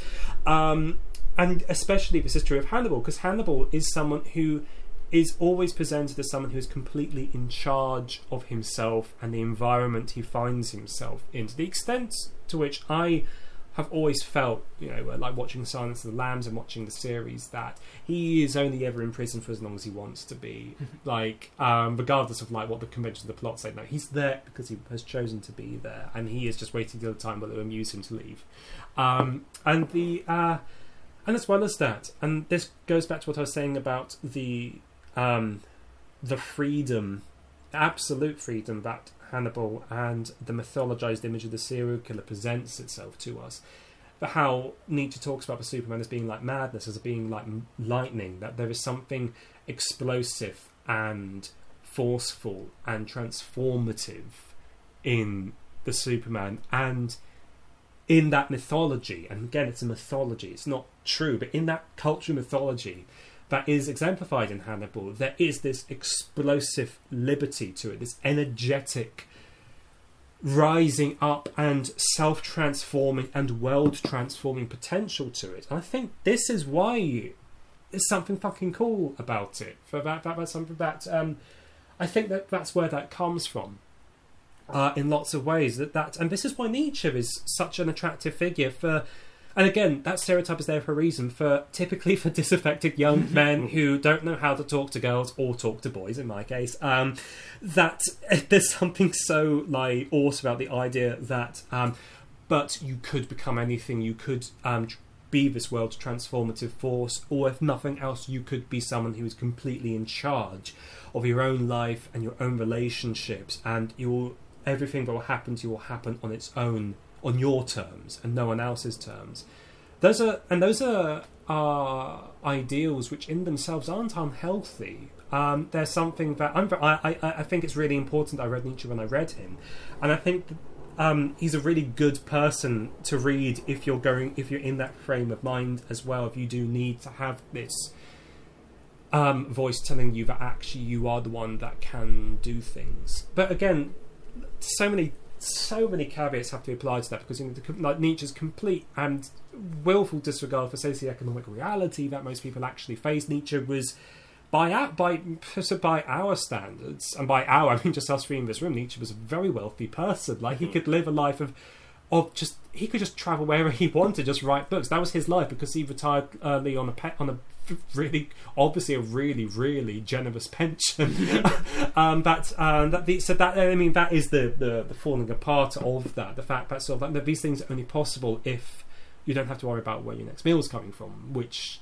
I don't know if that. I don't know if the biography, that the biographies we have of him now would disagree with this, but the impression one gets of Nietzsche is that he's someone who didn't need to worry about that because he was a man of independent means, and all of these actual concrete material questions aren't things that he has to deal with. He can just be this travelling intellectual um, who can go on retreat to the mountains and spend all day walking and writing, and that let that be his life. And there is, and you know, there's so much of Nietzsche's writings is just. Um, because I know he is a fascinating figure, but there's loads of re- there's loads of reasons why I don't want to defend him, and, and why I think he is very deserving of criticism. Fact, that his his his obvious contempt for ordinary working people, which is present throughout his throughout his corpus. Um, again, in in that towards the end of the Antichrist, and this is uh, reminds me of my old um, one of the, one of the um, assistant tutors at uh, my university, my undergraduate, once said to me that she, when she read Beyond Good and Evil, there's bits of it made her so angry she threw the book across the room and it's split in two. and there are bits, there are moments like that reading The Antichrist when he just starts talking about how the laws of Manu are just an inherently more healthy um, religious text than anything in the Bible because it just takes as read that society should be hierarchical because most people are scum. It's like, go fuck yourself, Friedrich Nietzsche. Um, But I would challenge that to an extent because I feel like I'm not a Hindu scholar. I don't know what the laws of man No, no, say. no, I mean, no. I mean, neither do I. But the the one thing that I see is this tension between how he's perceived and what he was writing about in this sense was, I mean, I mean, as far as it goes of him being a man of independent means, I think that what must be remembered that he was a he was a prodigy, um, and that he was the he was the youngest professor at the University of wherever it was. I think in Germany. yeah, he was Yeah. the he was the youngest professor ever. He had a, fu- he had a- might yeah, he even had a full still pro- hold that title. he had a full professorship when he was 24 in philology at the University of Basel. Yeah. Yeah. Fuck that guy. Yes. Yeah, which is Like, this is insane. what I meant. What I was saying about like contempt for anyone who's more successful. than I Yes, yeah, yeah, yeah. We're showing a lot of kind of vulnerability in ourselves. But I feel like, as terms as I mean, this is, and again, this is not. I'm not very much of a Nietzsche scholar in that sense, and I couldn't. Uh, I can't remember what he said in certain points, but the sense of um, uh, of of the Overman at least, and and then this comes down to the the the, the tension of its translation, and it always makes me think of um, of Bataille's book on Nietzsche that was translated fairly recently by Stuart Kendall, and in the introduction to that book, he has a he openly talks about why he called it that because in French it's sur Nietzsche. Um, You'll have to tell me what that means. so, so well, exactly. So, so the sur being the the prefix that we'd have for surrealism or whatever else, and so it's uh, um, he was he wasn't sure if, whether he called it on Nietzsche because that's the general that it's yeah, sorry, I known as. mistranslated that. Sir, of course, means on. right yes Yeah. but on but also Soothe. like uh, but but Yeah. but the tension for for kendall is that it's not it doesn't just mean on in the sense that in a contained sense what was important for Bataille and likewise in channeling this image of the overman was that he wanted to produce a text that was not only on but through Nietzsche of Nietzsche. or no, not even in that sense that it's grounded. In the sense that, like we talk about surrealism, it's a it's a depiction of um, a depiction that is th- through and beyond reality. Mm. Um, and that's I think that's the that is the the tension that is so central to Bataille that it's on and through Nietzsche, but also beyond him. And I think my, my interpretation of when Nietzsche has this um, this this this deplorable attitude towards working people is, is is a sense that would later be taken up by someone like Jean Francois Lyotard, where he would write about this um, the sense in the the, the, the slave mentality or the, the, the mentality that's been im, um, uh, impressed upon uh, homogenous peasantry is the sense that the that the it imbues in the mentality of enjoying your own oppression. And so Lyotard has this really controversial passage where he says that you know uh, working people loved to be in the mines, they loved the toil and they loved the stress of it and they loved the horror of it. Um, but only, but but that's precisely the the the what the Overman brings to that sort of reading, and that's not a reading to sort of dismiss these people, but to sort of say you are on, you only uh, you on, they only have that sense of a desirable. They don't desire their own oppression for the sense that they don't they can't imagine an outside to it. Mm. And so, in, in the sense of yeah, saying that you're a C, and of uh, in that passage, and and, uh, and and wanting to take on these oppressions and still be able to to um, to expand beyond them.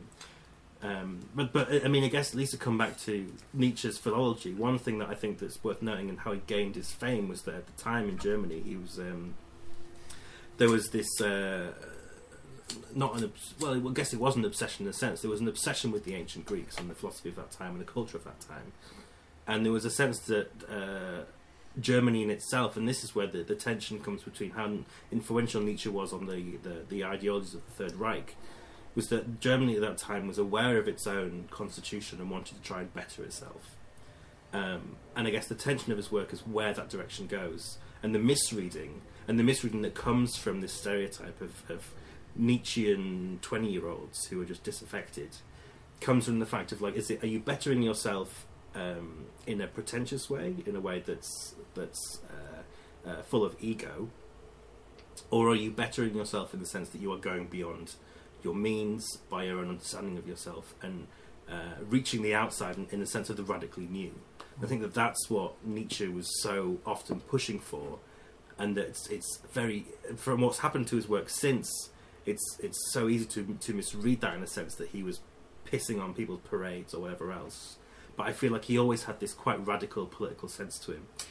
Because that there's um, pushed beyond that. Yeah, because there's um, as well as that, it has to be borne in mind that Nietzsche was not a systematic philosopher. Very deliberately, he, um, uh, he wasn't a, a systematic philosopher. He was quite suspicious of um, attempts at arriving at such a thing as well. He was very much he would.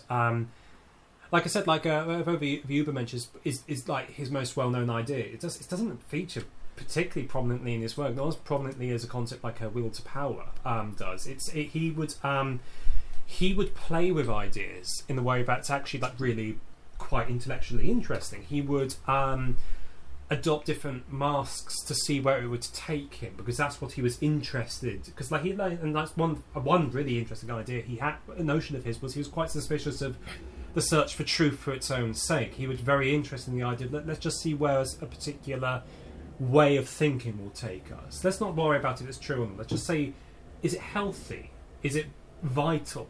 Um, so there are, um, and one of the things that results in in our reading of Nietzsche is that it's difficult to arrive at any kind of attempt at systematizing him after the fact. Yes. Because his sister um, famously attempted to do that with um, the book *The Will to Power*, which was compo- which was um, composed of discarded notes from a book project of the same name, which Nietzsche had abandoned before he um, um, before he became severely ill. Um, but um, so there are things, so there are statements in his philosophy, which is, in, if you were to compare different works of his, they have a similar, they all have similar thrusts and energies to them, but they are importantly distinct from each other, and there are things in them which just don't quite relate with one another. Like in, um, like in the Antichrist, I think he does. I mean, um, all, all what you said being read and very interesting it is, but there are statements he makes the Antichrist which I think are, to my mind, are, are deeply reprehensible. Where he uh, where he uh, where he uh, attacks a socialist movement for he says for denying uh, you know these kinds of people the treasures available to them or like the honors that are available to them because in in this piece of writing his mind is that he that like at this point he does believe he seems to believe that societies are naturally hierarchical hierarchical because some people are brainy some people are strong most people are somewhere in between and societies just organize themselves like that. And to his mind he does and the way he seems to talk about it he does genuinely seem to have in mind the idea that the people at the bottom end of the pyramid, the mediocre, the herd, are just there because that's just what they're like, and they can't get it. They can't get the stuff that's above them. But in in the gay science, there's a very there's a passage where he's trying to respond to the socialist challenge, and the way he does so is by suggesting, and this is a horribly colonialist mentality he has, is saying that well the like the disaffected working masses of Europe should do. They should go to the colonies. They should, um, and then they will find themselves in a place where, to his mind, like the great work of civilization building hasn't happened yet. So they can be that, but over there. And he also says that they, they we should just like Europe would do really good to replace their disaffected workers by bringing in loads of people from China because he says that he put it their Asiatic coolness will be a good addition to the European sensibility because Nietzsche like Nietzsche was, by his standards, having very, very progressive views on race, but by modern standards, he was a racist. Yeah. He did believe in racial dispositions. He did believe that miscegenation was a thing that could bring down a culture, whilst also having, again, by his by his culture standards, extremely radically progressive views about um, about race. But yeah, And I just think, like, well, just generally, a huge number of points come up out of that, um, pertaining to um, sort of back, you know, to the connection to Hannibal and sort of the, the queering of Nietzsche, which I want to talk about in a moment. But um, I think, well, just just for one thing, like the ethnographic dimension of Nietzsche is something that gets a lot of primacy in that, you know, in just like the popular conception of Nietzsche, because that's that's the reason why he's so pre- pre- kind of the you know the the reduced version of Nietzsche is um, identified as like oh basically Nazism or basically a justification for Nazism. But the way he uses ethnography is a very interesting thing, and um, when you, you mentioned earlier his uh, fix, his obsession with the ancient Greeks, um, a lot of one of his most notable early works was the Birth of Tragedy, which is his his analysis of why uh, Greek culture was so um, successful and so unique. I think the term he uses is um, a nation among civilizations as a genius among the masses. Um, but it was kind of he identified it as a kind of a sociological and theological kind of convergent point, which I do want to talk about in a minute. But um, his whole well, I haven't read it in a long time, but like it seemed like his whole project was basically um, he saw his whole thing was like about the reintroduction of the Apple, the balance of the Apolline and the Dionysiac, and how he saw this great the next ancient Greece happening in Germany, Yeah. and that comes from an ethnographic dimension to some extent. Uh, although, So I think yeah. it's worth emphasising that that's it wasn't his. Um, it wasn't a personal obsession. It was a national obsession. Oh yeah, I mean yeah, everyone. I mean also there was a lot of um especially kind of like it came to a fore in Nazi Germany because one of the great anxieties of uh, Germany was the fact that they didn't have a um, they couldn't depict themselves as having a um, classical history and in European history generally there is this strong kind of there's a pattern you see over and over again where everyone wants to try and make give themselves an equivalence to ancient like golden age Greece. Uh, we saw it in you know this is going back to Virgil, uh, Virgil's Aeneid, uh, the way the fact he um, he's um, talking he's creating a fictionalized propagandized version of roman history identifying them as the descendants of the trojans to show we're as ancient and and cultured as the greeks uh, because even though we've conquered them there's that saying um, captured greece captivates rome um, because there was this still lingering um, underdoggery culturally and the fact that greeks were all around them occupying cultural institutions. Um, in the same way i feel that like um, this was something that really niggled the Nazis because they saw uh, Jews as occupying st- uh, places of um, cultural, like a disproportionate amount of um, prominence in cultural institutions, which has endured um, and you know is still a very central tenet of modern fascism today. But so back to the Greeks, though. So we saw that with, um, you know, the, the Aeneid was a work of state-sponsored propaganda to show that they had an ancient Greek history. Then we get a more or less sequel to that, where um, in England, Thomas of Monmouth uh, writes uh, the history of the kings of the of Great Britain, where he identifies the Brit, the true British people (brackets the Welsh), as having been the descendants of the Trojans, because Aeneas is, I think, he's the grandson of an, uh, no um, Brutus, who founds Great Britain and defeats all the giants and claims the land as his own, and then he's like the progenitor of the line that uh, results in King Arthur. Um, he he presents them as being the successors to Troy. That's why we've got that whole mythology around London as the second Troy, and how there's like the center stone is supposedly a stone come from Troy that was brought over.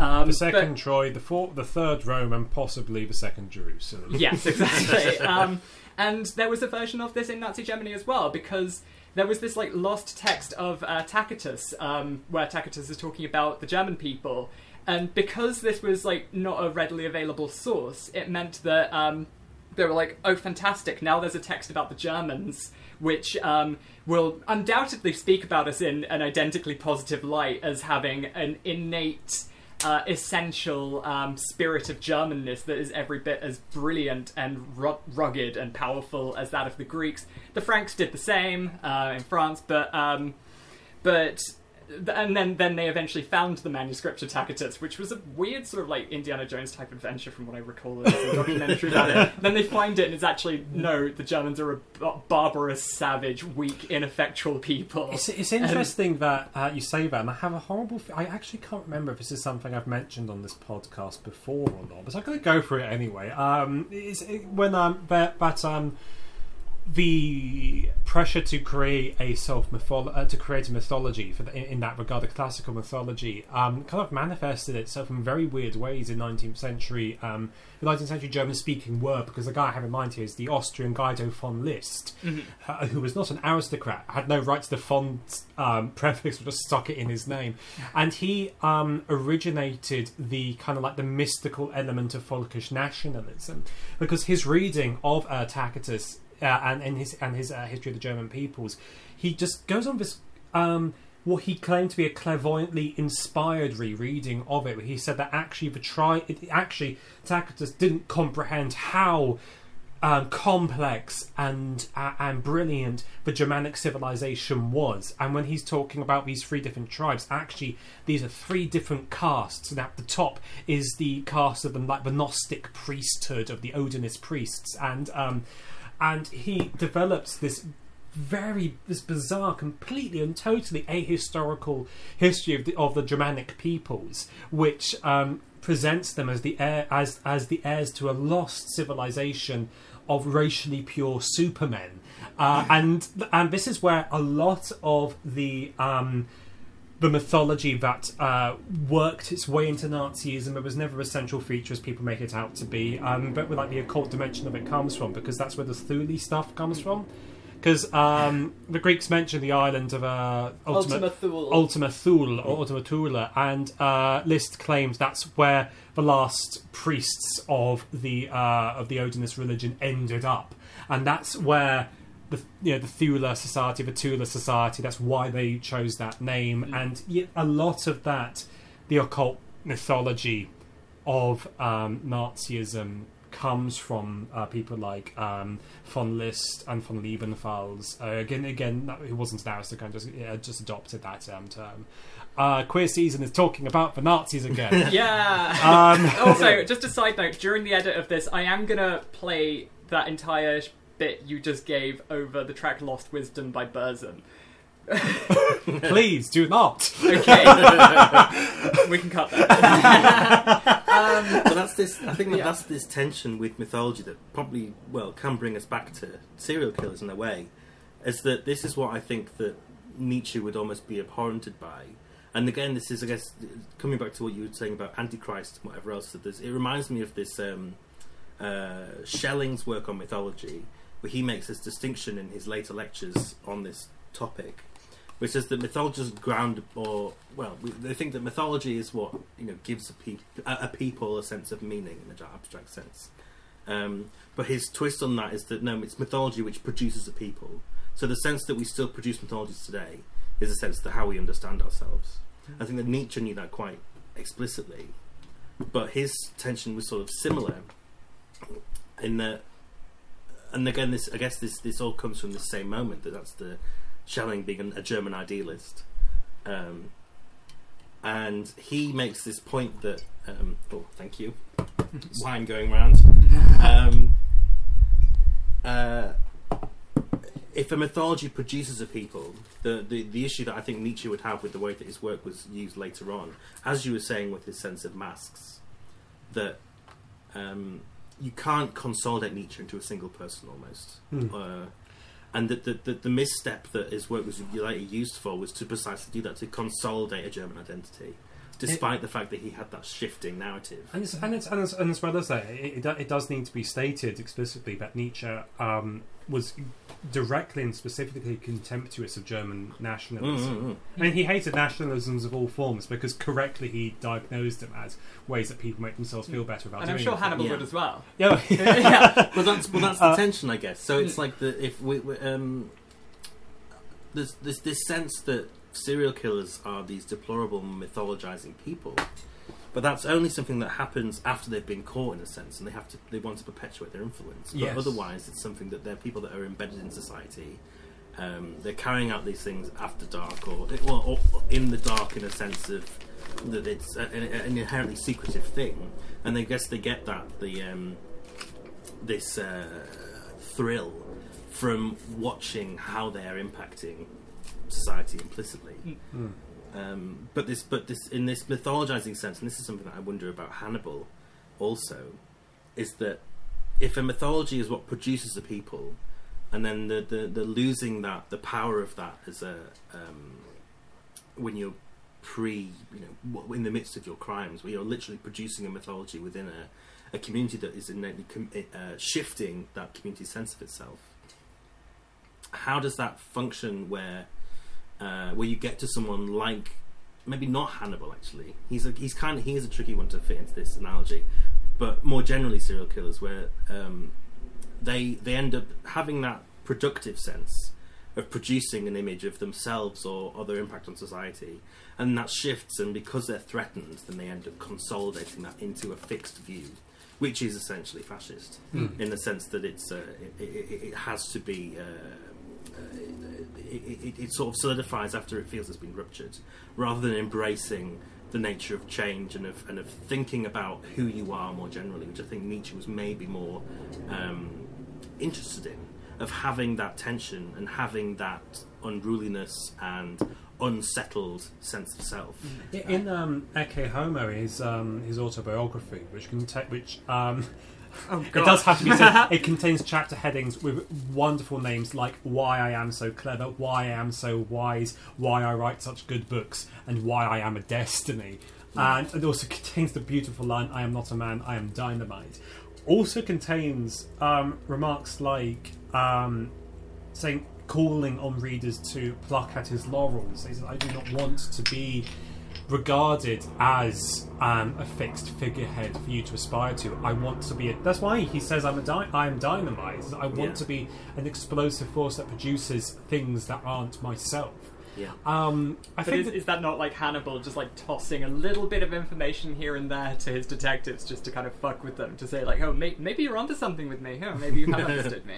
but I guess that's the sense, right? It's the it's the tension of, of having a book that, in its presentation, is so arrogant and self-centered, I mean, I've, at the I've, same time is, is is produced from in the midst of a madness that is anything but solidified. Yeah, I, I, I also want to point out that um, because the, the title "Ecce Homo" means "Behold the Man" is a direct and is Is is what Christ, Pi- yeah. is what Pilate says when he brings Jesus out before the crowd. Behold the Man. Oh, Um, but then that's kind of like it's a Christ com- auto Christ comparison, but then it's also kind of like Christ in a context of being belittled by powers of authorities, and so it's kind of like a hyper strengthening of the individual presence in that moment of transcending the worldly powers around it. I'm, I'm not going to go into it. Like, because like, it's- fuck, like Pilate is Frederick Chilton. yes, yes. I'm not going to. I'm not going to go into it because it is completely irrelevant to the topic of this episode, which is Hannibal Lecter.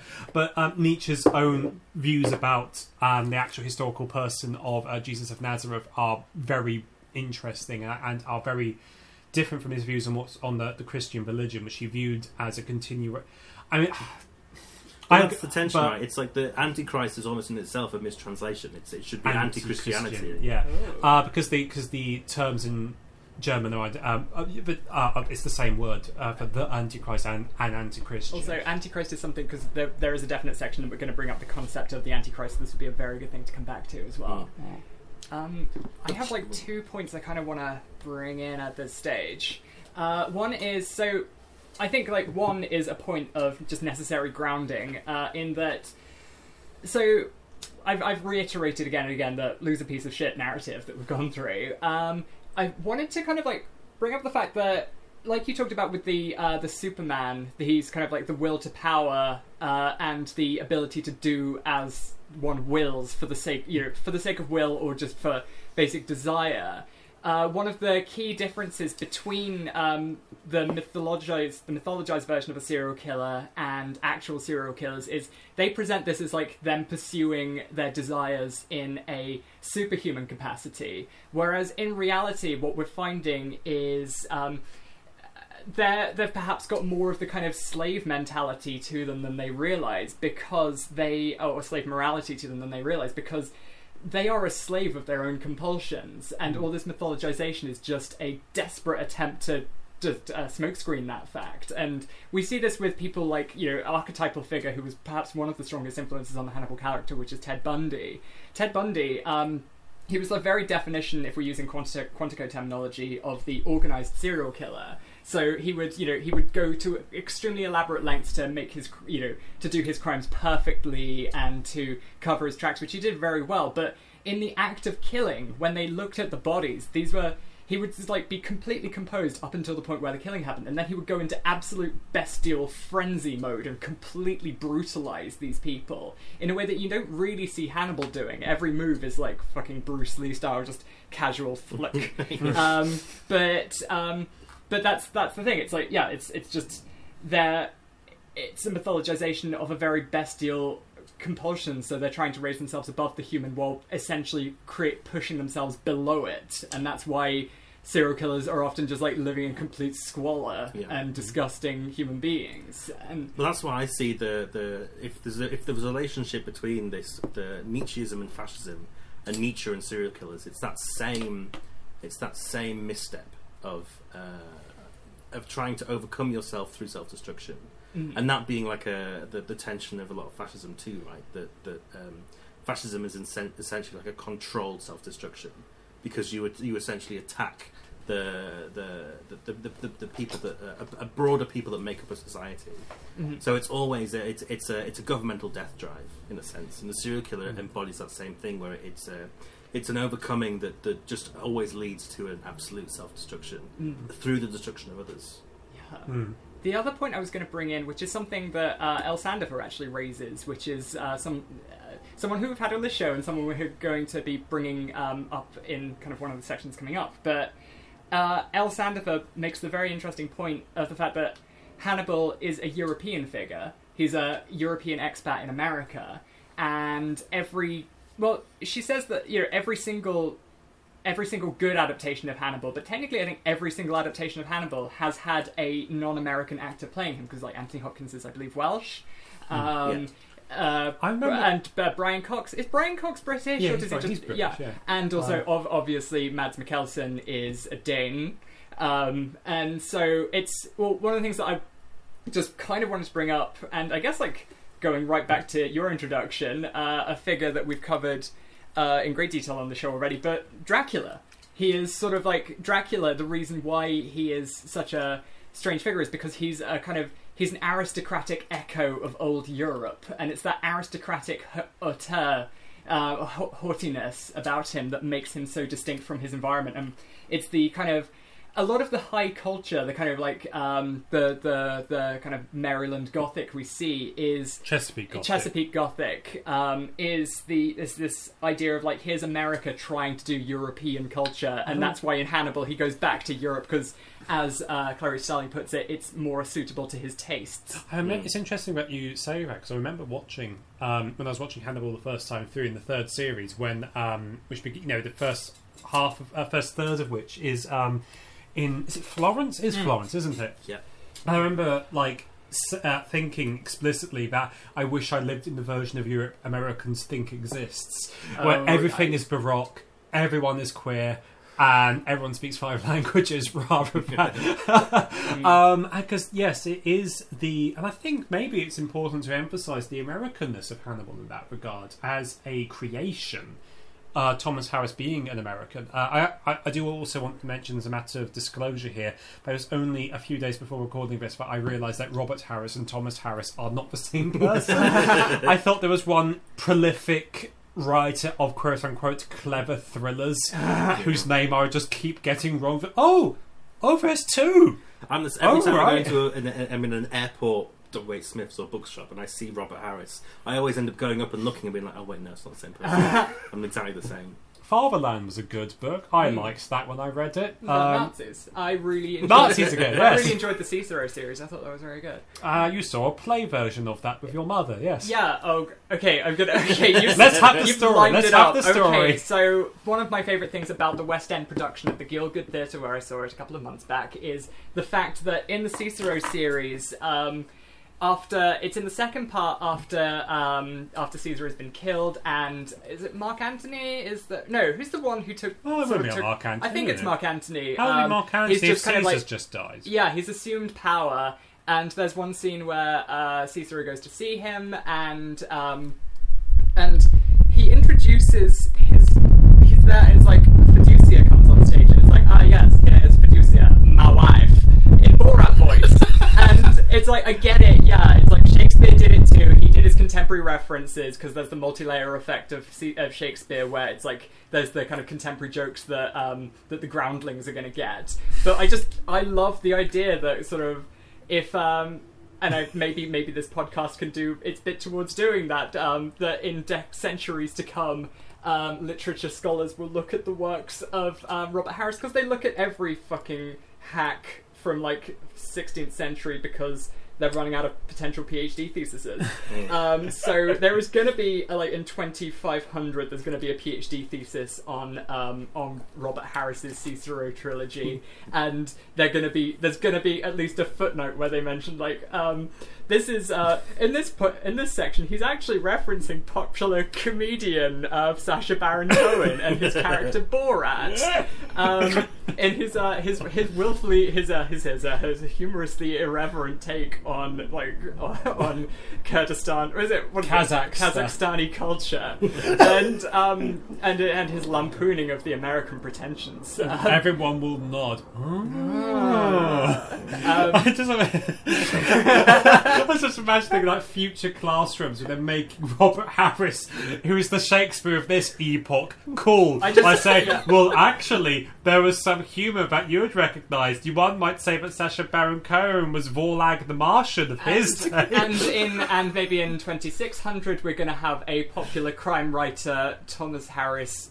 Cyborg 89 uh, will feature a character who eats a painting of Ali G and that's where this is going but sorry I'm like I just felt we needed to lower the Yes. tone because you've been like way too clever the pair of you throughout the entire thing and I want to talk about the theatre of Dionysius yes, let's. and so, well, I also want to bring it back to like serial killing and queerness. Oh dear God! Um, so one of the things that I mentioned, which is like a fairly significant point, which we've kind of touched on already, which is the idea of the aestheticization of serial killing. Um, so. And this is this is a thing that actually goes back before the invention of the serial killer, which I'm going to just coin as a term. Maybe I'll write a book on it sometime. But um, but um, the invention of the serial killer, there's um, there were a couple of key texts which um, which kind of which bring us in uh, to the aesthetic dimension. There was um, there was a notable book by Thomas de Quincey, who was one of the um, less well not lesser known romantics, but certainly lesser known than someone like Blake or Shelley. Uh, who wrote a book on, uh, well, who wrote a, a short satirical treatise uh, about on murder considered as one of the fine arts, where it's basically just saying like, well, the reason we just we see murder as a disgusting thing is because we're looking at it from the perspective of moral philosophy rather than aesthetic philosophy, where we, you know, where it has this thing. And so he brought up these questions, and then Bataille uh, visited that years later in the uh, in the essay on the cruel practice of art, which uh, also predates the invention of the serial killer, but um, but flags up the important point that um, art, well, just the, the really kind of fundamental point in that art is an abstraction from life and reality, and so um, and so kind of it's he actually brings up an interesting point about how um, horror in art is um, was was a predominant theme in art. Uh, horror and cruelty was a predominant theme in art when art was pretty much handmaiden to theology, because you know we've got depictions of hell, which are which are you know inarguably art, uh, even if we've not reached the point of the conception of the idea of fine art as um, art for art's sake, to use a kind of like uh, slightly reductive term, but um, how the capacity for horror transmuted into something pleasurable um, is a thing. And uh, but that's the thing actually I wanted to flag up, which I've covered in kind of earlier writings, which I'm probably going to return to, is the idea that there's when art was in the service of religion, um, art was simultaneously a source of pleasure and a source of theological enlightenment. But at the same time, the pleasure was seen as a um, gateway to theological enlightenment. But at the same time, the theological enlightenment was a gateway to pleasure. And this is something that we see just as a common theme in art up right up until like you know the swords and sandals epics of the 1930s. Something like um, there was a Cecil B. DeMille thing about I think it was Cleopatra or possibly Nero, where there's an extreme it's there's an extremely horny film about the um, the massacre of Christians under Nero, where there's like a lesbian dance scene and a woman is molested by an ape, and this is What? yeah, I don't think I don't think I'm misreading that. and um, so this was seen as a kind of. I'm just generally bringing this up because I think it's pertinent to what we're talking about um, with the aestheticization of killing, because that's where that's a key part of the mindset of the serial killer mentality and and how the transmuting of killing into art functions right up until the Hannibal series and ascends from that point. But um, there was the the reason why these extremely explicit films were able to pass the censors was because they were you were able to write them off as um, as as as you know they got away with it because they were religious. So it you know even if this was incredibly potent and nasty and lurid stuff, your enjoyment of it was good because it was in the service of God ultimately, and this was a positive thing. And that's you know that's something you see throughout religious art. The fact that like the Temptation of Antony as an artistic tradition, which I've written about in the past, um, features like really like Cronenberg esque like demonic attacks. And uh, in the Italian tradition, a lot of seductions of St. Anthony by demons taking on the form of, of naked women, which they just seem to really revel in depicting. But okay, so that's just my general spiel about this is the sphere we're operating in aesthetics and um, aesthetics and murder and violence having a kind of symbiosis, which serial killers and the and the true crime world and uh, true crime inspired fiction has just jumped upon. Um, but Mm, I think uh, yeah. There's a couple of points I want to just like coming off of that. I want to say one is uh, the Bible gets hella horny in places. Oh yeah, fucking song of songs. Uh, Song, of Song, Song of Songs is proper, proper horny. Uh, arguably, See, this this series got horny in the end. yeah, it's got um. There's a bit. There's, dear there's, God, an, Hannibal is fucking. there's an uh, there's a, there's an allusion to cunnilingus in the Song of Songs. It talks about drinking wine from your navel and stuff. It's been Ah. read in certain ways. Um, there's uh also just like the the stuff with um uh just how like the story about how John the Baptist gets his head cut off is like very.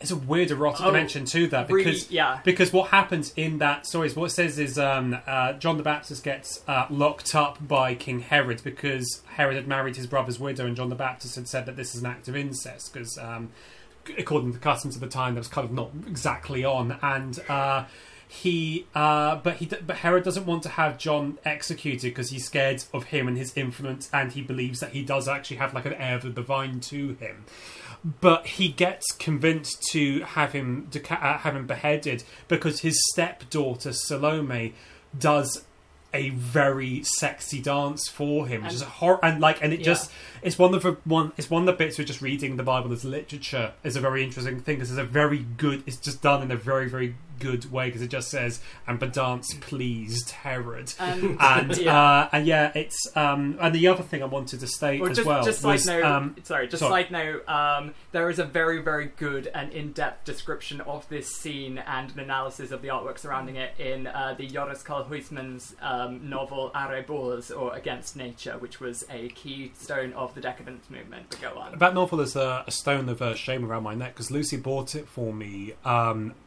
I think it was the first Christmas I knew you or something like that, and I only got round. Sean, Sean, I, I think I think you might enjoy this. And I only got round to after I read another Huysman's novel, a different one. I read one of his Catholic novels. I got I like I dug it out from my bookshelf uh, very recently, and then lost it. So yeah, you still won't read Maldoror. um, the That's point, the next. the thing I was going to say, the, I'm uh, gonna fuck the you thing I was going to say, tying it back to the eroticism of religious art Yes, in this yes, podcast yes. about Hannibal Lecter, is um, Caravaggio as well, because queer. oh hell yeah! That's, Queering this because this is queer season. Caravaggio's religious art is is yeah, his painting. His series of paintings of John the Baptist are just like um like uh, just like an adolescent boy. He he like got to pose like semi nude for him, which and, and there's actually in the future episode. I'm not going to say what we're go- is going to be the focus on, but in the future episode we're going to start talking about. um the culture of queerness of the early 20th century, queer art in the early 20th I mean, I century, and the that cult of in just a couple of pederasty. But, moments, the, but uh, yeah. yeah. yeah, yeah. but there is, but there is, um, yeah, like uh, That's even something emphasised. uh, Just as a side note, again, the, the I always think the depiction of Caravaggio by Derek Jarman in that sense is totally. It's it couldn't be any more homoerotic. He- yeah. Car- Car- amazing. Caravaggio was a queer was was a queer artist, and his and again, like it has to have the caveat of this being pederastic, but there is the the, uh, the element of queerness in his religious art, in his depictions of religious figures. Uh, I. I have two anecdotes which I'm going to insist on sharing now. One is uh, uh, at a Catholic wedding I went to uh, in America. I, I was talking to a friend of mine uh, who was, um, I think, training to become a priest now, actually, and uh, we're just having a like meandering conversation about art.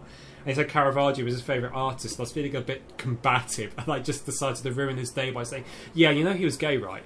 Because um, because they they're proper Catholics with proper opinions about these things." And it was something sadistically beautiful about how his face fell when I explained to him some of the obvious homoeroticism of his baroque religious Brilliant. art. The other, um, the other You thing, thought it was God, but, for God, but, but no, it was, it was bumming. It was, bumming all, all along. Um, the other thing I want to say was meant, uh, years ago I went uh, my I went on a trip to uh, Russia with my uh, with my college because because I took a, a module in history in, in modern history and we did a thing on Russian history and we were being shown around we were being shown around um, the um, the oh what the hell was it called the big fa- the Winter Palace Art Museum that's a famous name and I forget what the name is but there, um, we came up to a Caravaggio, it's a picture and figures of uh, the martyrdom of Saint Anthony, um, which no, it's not Saint Anthony, it's um, Saint Sebastian. Sebastian? Thank you, Yeah. Uh, Saint Sebastian, and our tour guide, who was a wonderful, laconic Russian woman, just said. Uh, many people they say that uh, Caravaggio's art is very gay because uh, the the boys they all look like women, but they are not. And just like carried on. Like, she, she said this completely unprompted as well. Just I just want to make it clear, there's nothing gay about this, fellas. I just protest too much. yeah. Okay. So Oh. I think like I think that's probably if we're if we're have- yeah sorry the if we're you getting- have to be near the microphone. yeah okay yeah if we're getting into like the real kind of like homoeroticism and tying serial killing back to um, homosexuality and queerness so we talked about um, so this this idea of aestheticization and the turning cruelty and barbarity and sin in its kind of subjective capacity into art more generally um, this is actually something we covered briefly in the last episode because we because we had so much to talk about in that as well. Um, the idea that well, this is going back to kind of ground zero of queer theory. The idea of the decadence, among whomst was um, whomst was Joris Karl Um One of the things about that is like homosexuality. Uh, we, we mentioned that like basically it only existed as an act, and we talked about the invention of the homosexual, which uh, culminating When in Foucault. When Huysmans was writing, the shift was starting to happen though towards the. Um, there was a guy called. Um, just going to double check his name actually because basically at work we had a thing for. Um, uh, hold on. Just edit out the uh, gap here. Uh, what was his name? Uh, was it Karl Ulrichs? I think it was Karl. Uh, yeah, Karl Ulrich. Okay. Yeah, basically, um, uh, at work we did a load of things about. Um, we did the thing for uh, Pride, and uh, some of us pushed for actually doing a proper thing for Pride, and we had like a, a week of uh, talks from pe- uh, members of staff who identify as LGBT about things about things about LGBT history, and I presented about um, the evolution of this. And there was a guy I came across I've never heard of before this called Karl Heinrich Ulrichs, who was arguably the first recognizable uh, gay activist in 19th century Germany and who just like wrote a load of pamphlets about hey there's this thing that's actually always existed where some fellas want to get it on with the other fellas and some ladies want to get it on with the ladies and some want to get it on with both.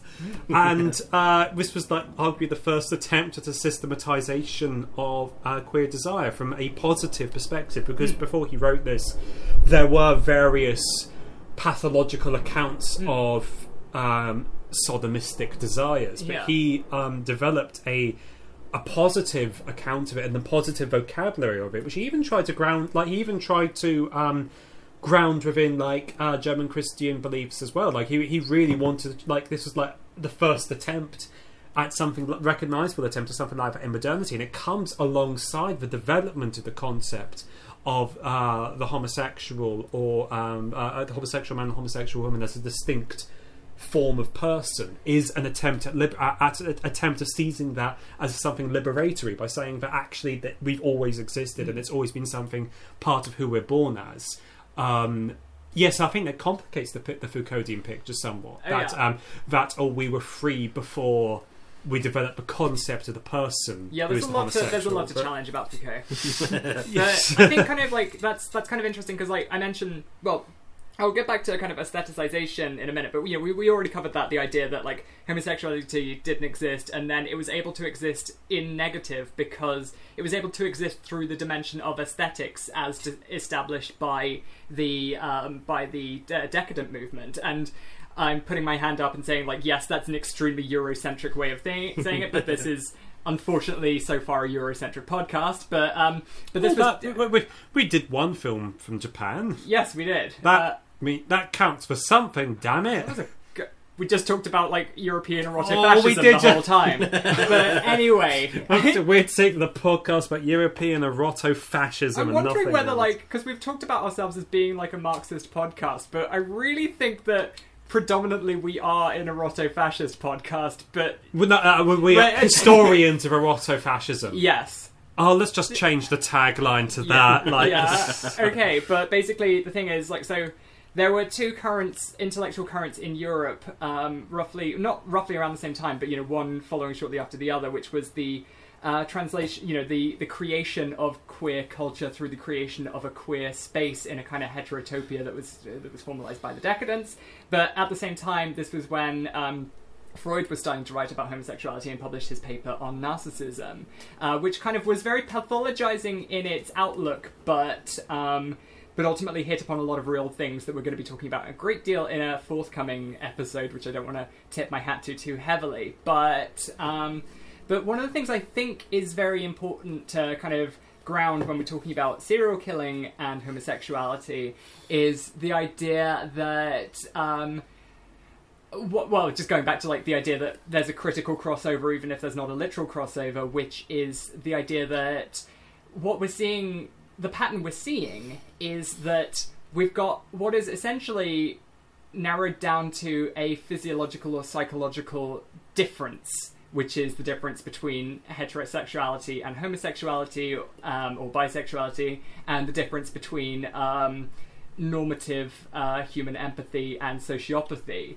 And it's like it's a very small kind of like a small um, physiological thing that can be reduced to a footnote of biology, but or no, actually a pretty major part of biology, but. um, but the, the, the, the crossover there is the extrapolation between um, well is is the fact that in both cases it's a physiological thing which is uh, can be transcended or adapted into some great uh, abstract transcendental thing. And i suppose that's the same way about kind of eroticism. Eroticism is just getting your rocks off but the greatest works of art some many of the greatest works of art and literature and sculpture and, and things were done in the service of love um, as a as just you know the transmuting of a um, of a base human instinct into a divine human thing and i think that is Like, that that is the yeah that is the aesthet- that is the fundamental aspect of the aestheticization of serial killing I mean, there are other readings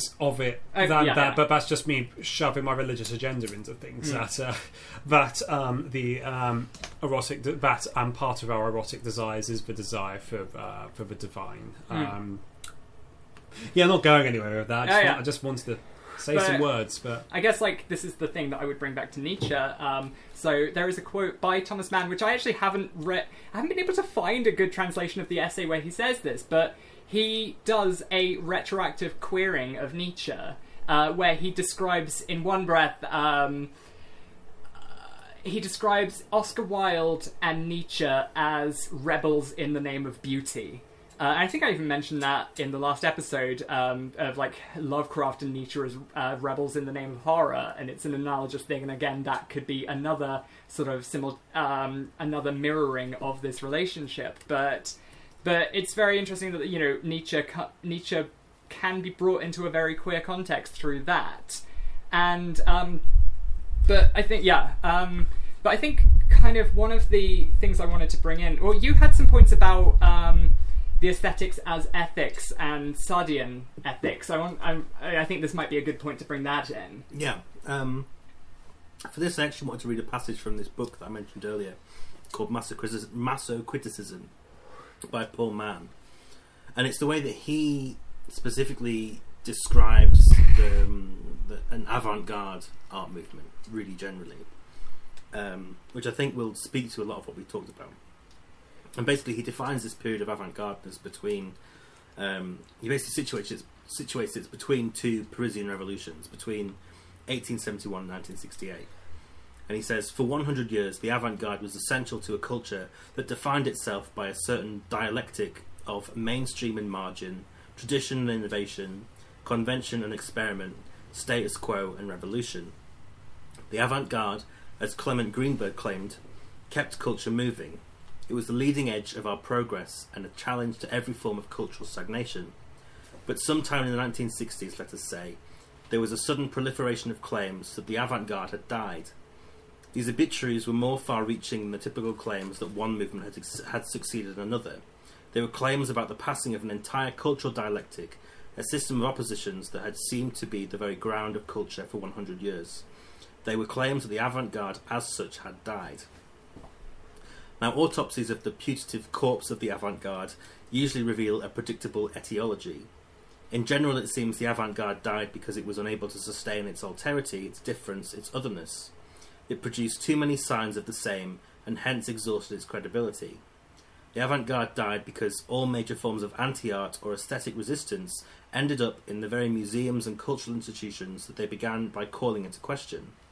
Because the avant garde insistence on innovation reduced itself to the more trivial market for novelties, because its attack on tradition became tradition, because its attacks on the culture of the commodity only produced more cultural commodities, because it could not at one and the same time oppose mainstream culture and serve as its research and development and development agency, because anti art succeeded despite itself in becoming art, because, in short, the avant garde continually turned itself into everything it denounced fashion, commodities, high art, museum culture, Western civilization, bourgeois self indulgence, and academic commentary. And the way that I sort of read, and I mean, this whole the whole book that Paul Mann writes is sort of dedicated to that depth, that not depth, but depth, and how to respond to it. And I think that this is something that becomes really apparent in the way that Hannibal is represented as this sort of high culture um, person who, at the one time, he he occupies that same dialectic of being a a member of high society of a certain um, authority of what is good and what is beautiful, and at the same time is kind of challenging those boundaries. And there's this sense that I think is an ethical approach. Um, and Paul Mann, th- th- th- this book is quite expensive, and every time I try and find it, it always is missing this final essay. The first time I read it, it was out of the uh, university library, and I read it in full. But there's always this last essay missing where he coins an anethics um, as one word, and he sort of says that there's an, there's an ethical approach to ethics in itself that resists ethics as a as a sort of school of philosophy or thought, and resists its own um, consolidation into uh, a status quo or uh, certain boundaries for where thinking should contain itself to. And it kind of brings in this queerness in the sense because this is what I really like about a lot of ethics of, I was going to say queerality or queerness as, as it's broadly understood. And Foucault kind of comes into this in a way because there's this. I was reading this. Um, it was a book that it was an essay. Uh, it, sorry, an interview with Foucault that was turned into a book, and it was called "Friendship as a Way of Life." And Foucault's obviously is, he's, he's sort of renowned as um, as someone who tried to form aesthetics into an ethics of uh, the, the the living a good or beautiful life was an ethics in itself. But when you have this turn where where Foucault's sort of developing that thought within his own uh, within within Whomst was this? Whomst? within his own sort of self discovery in a sense. So after this point that Mann's referring to was the 1968 of the referring to May 68 in France as being this this, this where this moment died. But there's this uh, there's this there's this um, story that Foucault went to Death Valley in California, took LSD, and had this huge sort of uh, hallucinatory epiphany about his sister and about his family. And he said something like, you know, whilst he was in this desert, of like, you know, I've, I've had this realization, I must go home. uh, in the sense that he sort of realized in going to this extremity of landscape and of self that he could go, he could now go back and and rethink and recalibrate his understanding of his family. And so in this in this interview, um, Foucault kind of doubles down on this as an ethics, ethical approach. That queerness in itself is a solidarity without similarity, where it, it's a, it's it's a any sort of movement that is based on that as a sort of identitarian grounding depends on uh, a sense of friendship that is far more um, uh, not widespread, but it, com- it encompasses far more than a traditional be heteronormative relation. And I think that's only becoming more apparent today, where you know we have crises of masculinity that depend on these very fixed notions of who we are as people, or, or specifically as men, um, uh, as uh, as masculinity being something that's so uh, detrimentally self-conceived as a as a rigid structure, but the the queerness of friendship as a as a way of life kind of undermines that and necessitates that you make friends with people that have very different ways of life to you.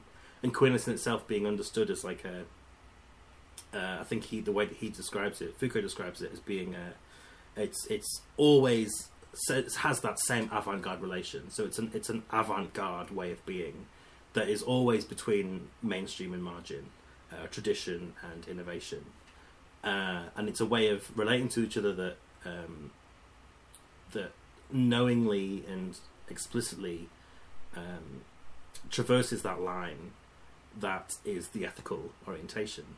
And in a way, that's something that we see in a lot of representations of Hannibal Lecter, in the sense that he, whether in the book as a friend with Will Graham, behind this sort of prison structure, or in the TV series where that's even more explicit, where he sort of uh, he, his uh, this, this this the homoerotic dimension of him recognizing other not only queer figures but also serial killers in his midst is a sense of him striking up a friendship that is by any normative means not a friendship. It's something that completely uh, ex- uh, explodes that definition and so it's this sense that, in a way, that what I find really fascinating about Hannibal as a character in that sense, going on from what you're saying about this decadent movement, is that he sort of seems to base his ethics on that sense of high culture, and that anyone doesn't comport to that in a way is, or, or especially in a sense of politeness.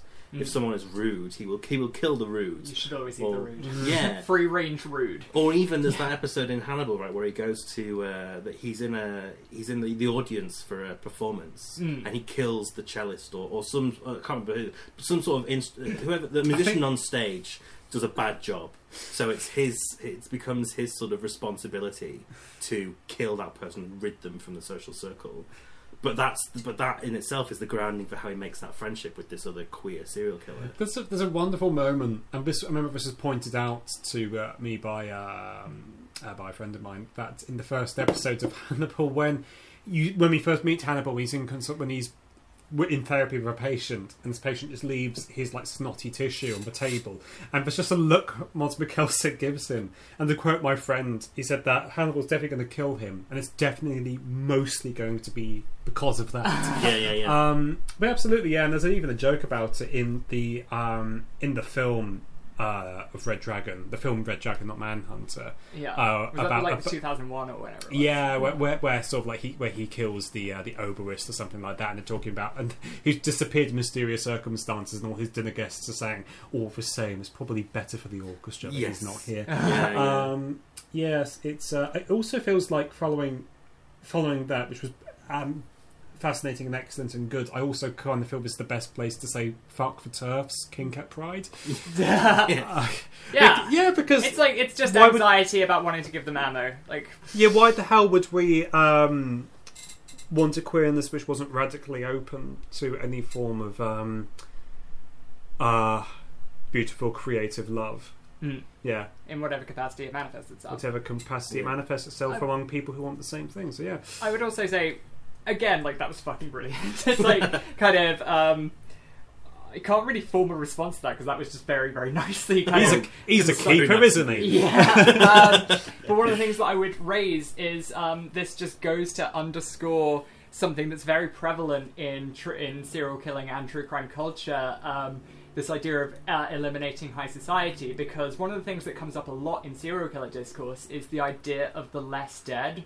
Um, that a lot of serial killers' victims are very often um, sex workers or um, people or, or kind of non-white people or people who are otherwise seen as uh, kind of outside in some capacity. So uh, straight culture which happens to be the kind of decider of who who- whose murder gets investigated. And again this actually manifests very recently. There was a serial killer prominent in the toronto gay scene who just got away with shit for absolutely ages because no one wanted to talk about it and It happened, there was it happened arti- in London. Yeah, it happened in the- London. the there were Grindr articles- killer. Yeah, Yeah, there know. were articles about this guy before there was a criminal investigation and long before any actual stuff came out. It was Yeah, like, like, the fucking yeah. like this guy like even reported two of the killings himself, saying that oh there's uh, a dead body in this graveyard just walked past. He, like in, it, it's identical circumstances, and the fucking cops just said, well, you know that's a perfect for you. He's going to OD in the graveyard, isn't he? Ah, jeez. Fuck the cops. No cops at Pride. Yeah, Yeah. fuck him. Um, there was also a point. Oh shit, I've just completely flown. But um, just well, actually, no. Going back to you know, we made that analogy between kind of like the Holocaust and the AIDS crisis decades later. Again, um, the AIDS crisis w- got as bad as it did because heteroculture didn't acknowledge. Uh, didn't acknowledge the, The- the, yeah. number of deaths happening in gay culture, but at the same time, there's an even darker thing to this, which doesn't even really get talked about even to this day, even in like LGBT scenes, and the fact that before AIDS, you know, uh, AIDS and HIV was associated with uh, queer culture, it was a huge thing among addict, like heroin addicts and uh, and homeless people, and we just, you know, that's a forgotten chapter of that because it's rightfully become an important part of LGBT history, but it's uh, somehow managed to be left out of economic history. Yeah. Um, and yeah, and that's just. So again, we entered into queer season saying like, "Woo, let's get gay up in here," and we're talking about really, really dark shit. And this I just also, goes I to also, show that- fe- I do also feel a powerful need here to say that I know, I know there are different readings of it, but the instincts in Nietzsche that lead him to be contemptuous of working class, ordinary people, fuck him for those things. Like bearing, bearing in mind all the brilliance that does come from him. Fuck him for those things. Yeah, I'm going to pluck at Zarathustra's laurels in that regard. Uh, Hell fucking yeah, chin chin. We've run out of wine, but like, fucking- yeah, empty Yeah, glass, chin, chin. clink. Yeah. Um, I'm gonna. I feel the need to acknowledge we've passed the two-hour mark. I'm gonna go do that, and then I want to launch into the theatre. I imagine. Oh my god, we're still Just, let's going. just keep rolling. I want to hear what the fuck you guys talk about while I'm out of the way. Ah, bloody hell! Thanks for being here. no, it's all right. It's been great. We do have fun, don't we? Yes. Um. Yeah, I'm exhausted now. It's great. I love this shit. We have so much. We have. Um. It. Uh. It was. Um. I'm so. I'm so glad this because like Lucy and I go back years and years and years. But um. I've said this to her before. That um, one of the things I'm really grateful for is that we have this project now as a thing that's just going to keep on going is like this just new dimension to our friendship sort of like now, now Yeah, we yeah. now we're, we're work buddies in the sense that we have this other thing that we've got going on it's um it's really cool to have that uh, and it's really cool to have you on you're um you're you're, you're, really cool so fist bump buddy fist bump This was for sure. oh god we've had a lot of wine I know. It's good though. It keeps the conversation flowing. It really does. Because we were debating beforehand what booze to have, because um, one should have a podcast sober, as we discovered. Yes. Yeah. Yeah. Uh, and definitely beer is beer is depressive and wine is revivifying. Mm. And actually reminds me of all things. It's something that Mark Fisher wrote somewhere, and he's talking about the fall and so like how there's something kind of sludgy and and hedonic almost about their music because it is all like pies, mash, and beer. And those are the things that slow you down. While really it should be like voddy and pills as, as, the, as the thing as like the as the um the vi- the vitalistic things that propel you forwards. I think like wine is is so good for that. Yeah. Yeah. Yeah. yeah. Um, yeah, but yeah, Well, it's like a, it comes into some sort of. Um, I always when when I think about Mark and the Fall, it's this sense that it, it comes back to what we were talking about really early on of um, the the way that culture is kind of like an Ouroboros of the that its products always inform its community and its community informs its products and whatever else. And then the sense that what you consume in a, in a, in a almost in a Nietzschean material, materialistic sense of what you you are what you eat. Hmm. Um, that that word, but but but from that in a way you can you can get a psychedelia from pie and mash and beer, just Yeah. as you can get a psychedelia from wine and strawberries and berries. You can you can you can have some sort of uh, Are we out of berries? Oh, Almost. We're approaching berry. critical berry. yeah. I've had most of them because they've just been within my reach for the whole thing, and I'm really thinking now about how much fibre I've consumed. I think everyone I've eaten has been subsumed in wine for about half an hour. So every Mhm. time it eats one, it's like it's not sustenance. It's just Ah. it's just glorified. We get our Wine berries. vitamins on this podcast. Yeah, Af- for sure. after- afterwards, we're not sure what we're going to get takeout and like watch a movie, and then you're welcome to hang out. 'Cause Sure, I don't have to go back because um, I can catch any train back to Brighton, so it's fine. great. It's Okay. very, very good. Oh, Lord, I'm feeling lazy now. Okay, um, no, we've got to finish the episode. Um, so, um, I guess this is a jumping off point. Well, actually, I'll just briefly bring it. Sorry, I'll just briefly bring it back to Nietzsche because um, I talked about that point about aestheticization and the retroactive, um, the retroactive queering of Nietzsche on Thomas Mann's part. I mean, I think we've like I don't actually know what that was motivated by because as I said I couldn't find a good translation of like a translation of the essay that was readily available. It was only ever in kind of secondhand sources that I found that quote but I think it's probably something that's arisen from what we've already been talking about.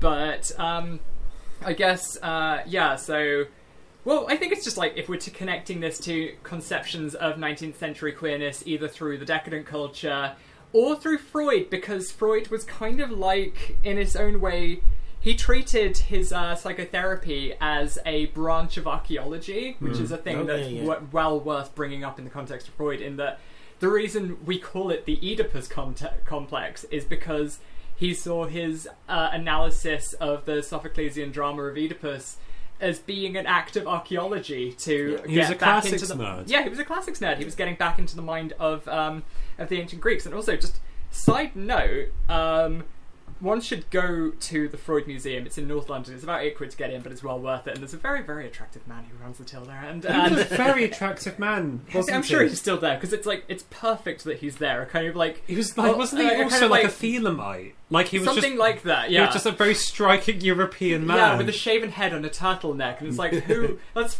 straight from fucking Central Casting. Hello, welcome to the Ford Museum. Enter Eros. we should Yes. say anything more in case he becomes like readily identifiable and be full prey of GDPR. oh jeez, yeah. okay. Oh god, yeah. Uh, I'm don't just, miss. just gonna fucking let's not cut that. But um, We had a lovely outing there, didn't we? I got that so picture of three you years ago to the day, not to the day, like to the about ye- three years ago. Let's go back. Let's go back right. no, that's probably closed. right this minute. Let's stop the Okay. podcast. Let's break into Sigmund Freud's house. yeah, and just study his bookshelf because he's got like he's got the works of Edgar Allan Poe there on the shelf, which I think is really cool. And it's Yeah. surrounded by like it's surrounded by like Greek, Egyptian, and Mycenaean and Babylonian like trinkets he collected. yeah, his Yeah. desk was just covered in He- he- statues from he- pillaged He was on. Oh god, this goes back into kind of like what I was talking about with the self fucking mythologization, mythologization of Freud. The fact that he was like, whenever I work, I am under the under the eyes of the gods. Yeah. Um, I always have. I always. I, he always ends up coming up because I. I love Freud a lot. Again, like. oh yeah, I mean, we all love Freud. Well, yeah, but Yeah. even like in a, almost like like fave, uh, but no, sure, but, but in the same way of like Nietzsche, in a sense that reading reading his stuff, especially reading it out loud, it's really readable and it's really it's like they're works of literature. But I have a my uh, oh, six degrees of second says there six degrees of separation. My girlfriend's brother's girlfriend is uh, she's currently doing a neuroscience degree at King's, and every time we end up talking about psychology, I always end up bringing up Freud. And she's like, "No, he's cancelled. Get him out of here." because he's like he's he just has no relevance for what she's doing, and she's like he's he's just he's a has been. He's t- he's a he's a weird, Well- antiquated person. But I'm like, well, okay, but that's that's true. I can see that being true from where you are. But Freud's a philosopher. In today, in like 21st Yeah. century, he has to be considered a philosopher more And- than anything else. I've He got a was point also, about the um, redemption of Freud coming up in my sections on Buffalo Bill, which are, I think it we'll was also more. eventually, It was but we've more. got of a- ages. We've got forever. It's got. I've got like 32 gigs on that fucking. He was he was more like self-aware of the limitations of his theoretical work than people like make him out to be. Like he does explicitly state that sort of like he is kind of just sort of like trying to create like a way of talking about these things more than he's making claims about. Oh, actually, it's like the empirically observable structure of the mind. This being said, though, he was a materialist. He did kind of think that eventually he would find the part of the brain that corresponds with um, uh, das Es and so on. I'm insisting on saying that because I'm going to be a bit of a wanker about it. I Uh, think I think our wanker credentials have been well established over the last year and a half. You know, There's something quite Freudian about that as well, isn't there? Really, the masturbatory nature of a podcast. Um, but yeah, but the thing as well, like with Freud, is like one of the things that's interesting about Freud is that he is like the great. Um, he's presented as like the great excavator of sexuality, but he does so within the context of an extremely normative and extremely um, pathologizing. Yes, and, about- um, about, yeah, um, I'm I coming mean- back to that. Don't worry. Um, don't worry, dear listener. It reminds me actually, oh god, many years when I was really into Robert Anton Wilson, I remember reading, I think it's one of the Cosmic Trigger books, um, something along the lines of um, like the revel- like the discoveries Freud makes about um, the uh, erotic desires of children, stuff like something that well known to women. Because women were caregivers who actually spent time with children, unlike men, up until yeah, sort of extremely recently. Sort of like they was like, oh yeah, of course, like um, um, children like are aware that their bodies have pleasure potentials. Like this isn't some, this isn't like a groundbreaking discovery. This was just this is an example of um, the genderedness of knowledge, if anything else. yeah. Whoa. Uh, so I think like we've got, I've, we've well established the link between aestheticization and serial killing. Um, and I think just like the jumping off point is like, yes, so as we mentioned, Nietzsche was pretty into the classics. And um, in the context of this, I think, and this is a point I want to kind of like um, explore and just give a brief kind of rundown Actually, no. Let's just do the brief rundown of the fact that, like, so the Hannibal universe, as we mentioned, it's sort of it is the actualization of the serial killer mindset. It it essentially operates in the universe that serial killers operate in, even if there are these like kind of um, normative human agents um, trying to bring them back into their perceived reality. Um, one of the things that El Sandifer actually mentions in We've been talking about El Sandifer a lot. This is kind of like her breakdown of why she thinks Mencius Moldbug is a douchebag. Um, but her It's not like just to do, really. Yeah, I mean, mean, her kind of- her like it's just kind of like her her her it's just a digression about like giving a critical background to how Mencius Moldbug's worldview manifested but in on, in and of that section of the essay Neoreaction of basilisk she does just give a fantastic essay on the hannibal series uh, but one of the, one of the key things she mentions about that she also actually like one of the key things i highlighted is the fact that she mentions that the erotic element of um, of the of the Hannibal series is sublimated, but it's like it's really emphasized through that sublimation. I, I you know, and she does. I think she does acknowledge that as well. But you know. Yeah, that's, that's there's- worth there's bringing a- up. But yeah, yeah. There's a moment where they're eating. Um, oh, what's the name of the bird? The illegal, the forbidden bird. Um, Ocellon. Ocellon. I'm just googling it.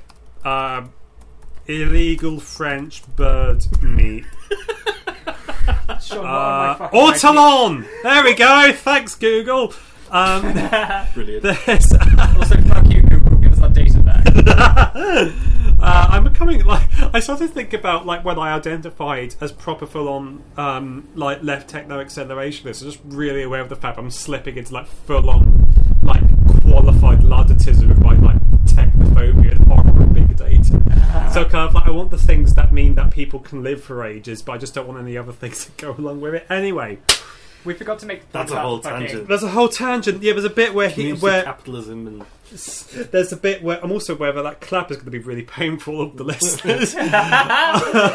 but there's a bit, um, there's the one like, because one thing that I think we does like should be explicitly stated because it's so obvious we run risk of forgetting it in the series is that there's so much erotic tension between Hannibal and Will Graham. So much of it- it's it's so there that and there's like I remember the bit that kind of for me was the closest they get to just go, getting down to fuck right is just when they're eating uh, uh, um, which is a um, which is a, which is kind of like a, what is it? It's a kind of finch, which um, it's no longer legal to hunt them, but the way that it used to be done, how they do it in the show, is that you take this tiny little bird, you'd you would fatten it up by locking it in a box filled with wheat, so it would just gorge itself on it or whatever. Then you would drown it in cognac, roast it, pluck it, roast it whole, and then eat it whole, like bones and all, because like the way but the bones cut your mouth and make it bleed adds to the flavour. And the way that you would do this was you'd put an, a napkin over your head to hide your shame from God as you did this dreadful thing. And there's a bit, and when I Hannibal remember that scene actually. yeah, Hannibal prepares this for him and Will Graham, and there's a very uh, as a meal, and like, and there's this very slow shot of them both putting like them into their mouths at the same time, and Hannibal explains like the the law around this with a napkin. Traditionally, during this meal, we are to place shrouds over our heads, hiding our faces from God. I don't hide from God.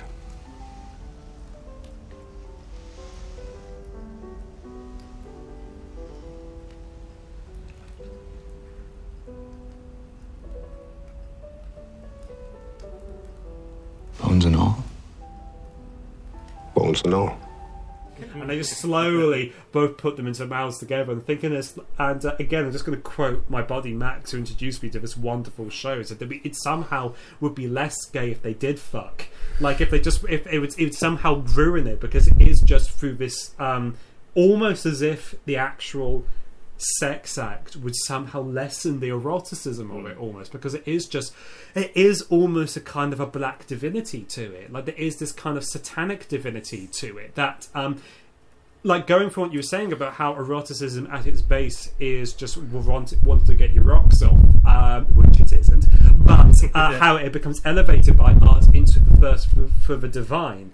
And how the show does it is just by making sexuality and eroticism this pure aestheticization, but an aestheticization which is bleak, cruel, murderous somehow. Can we can we also just like highlight the fact? So we've talked about the um, the significantly Europeanness of the Hannibal character. Can we talk about the un- the significantly Frenchness of the Hannibal character? Because even though he's not from France, that's where he first started studying medicine. And it seems if we just look back at the timeline of figures we've been citing.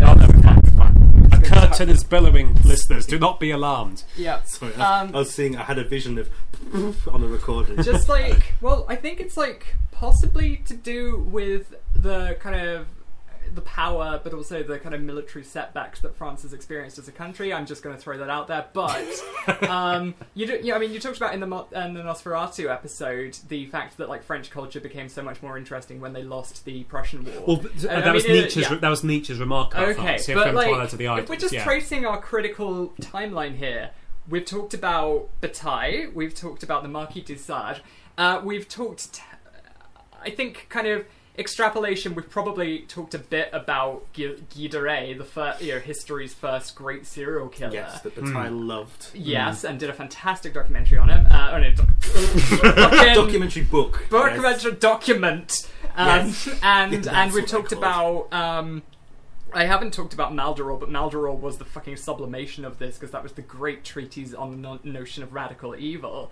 and uh, which Bataille mentions in a footnote because it's just like it's so in, in in literature and evil because it's like as literature it's so evil it's not worth talking about because it's so fucking obvious that it's evil and and and and just like what it is, what is it? And and you know, just watch the film The Devils as well, and fucking Cardinal Richelieu and uh, Louis the Fourteenth, who was the Sun King, and of course there's the Bataille connection there, the Gulp of Sun, the uh, Jesuve, the fucking solar anus.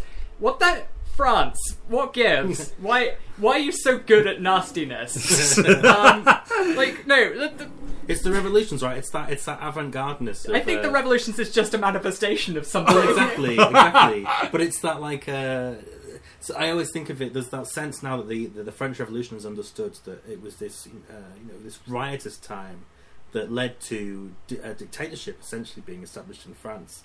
Um, that as much as it was in the it paid lip service to the emancipation of proletarian struggle, the uh, it, it, looking back on it now, it just it becomes blatantly obvious that that revolution happened so that the bourgeoisie could continue and perpetuate itself. So what I'm we're just saying. going to say, Jonathan Meades, come on the podcast. so what we're saying here is that the French have always been mucky.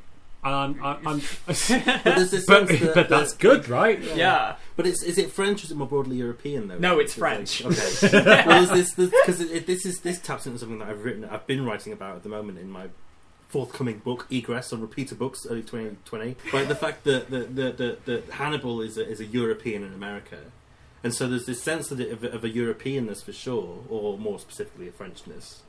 But I have a, I get a bit of a hard on for American history in a weird way, and I love this sense that the there used to be the, the, the initial theory for how America developed as a country was the, it's called the the Turn the, the Turner was it called the Turner thesis or the Frontier thesis? Yeah. But it was this suggestion by some historian in the early 20th century or late 19th, and he says that basically, uh, and this has been widely denounced since, but he had this theory that America developed from east to west, and that um, America essentially was an escape from Europe.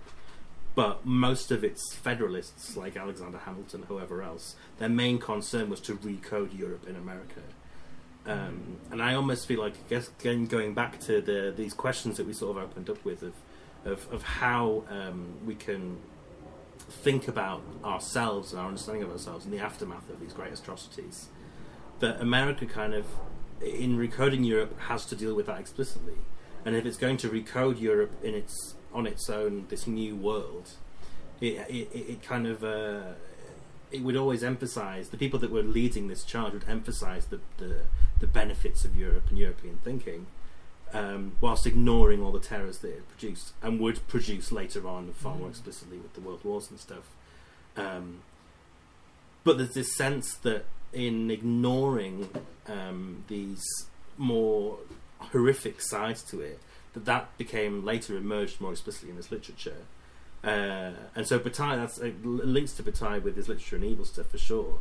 But there's also my one of my my, my favorite literary critic is a guy called Leslie Fiedler, who was write would write extensively about American culture explicitly as an American, um, and he would emphasize he, he he basically made his name brilliantly, I think, because he wrote an essay about Huckleberry Finn, and in this essay he basically emphasizes the fact that the relationship between the two central characters is explicitly homoerotic, and that caused this outcry of like how can you denigrate our cultural figures by saying they're gay or that there's some sort of tension there. But actually, over the years, the, the decades that progressed, he was um, vindicated and sort of said, "Well, of, course, there's homoeroticism because it's this." Uh, he sort of describes this sense of a higher masculine sentimentality within American culture that. Um, uh, this tension that is explicitly masculine in the sense that, uh, in terms of its relationship to women, both uh, European descendant or native.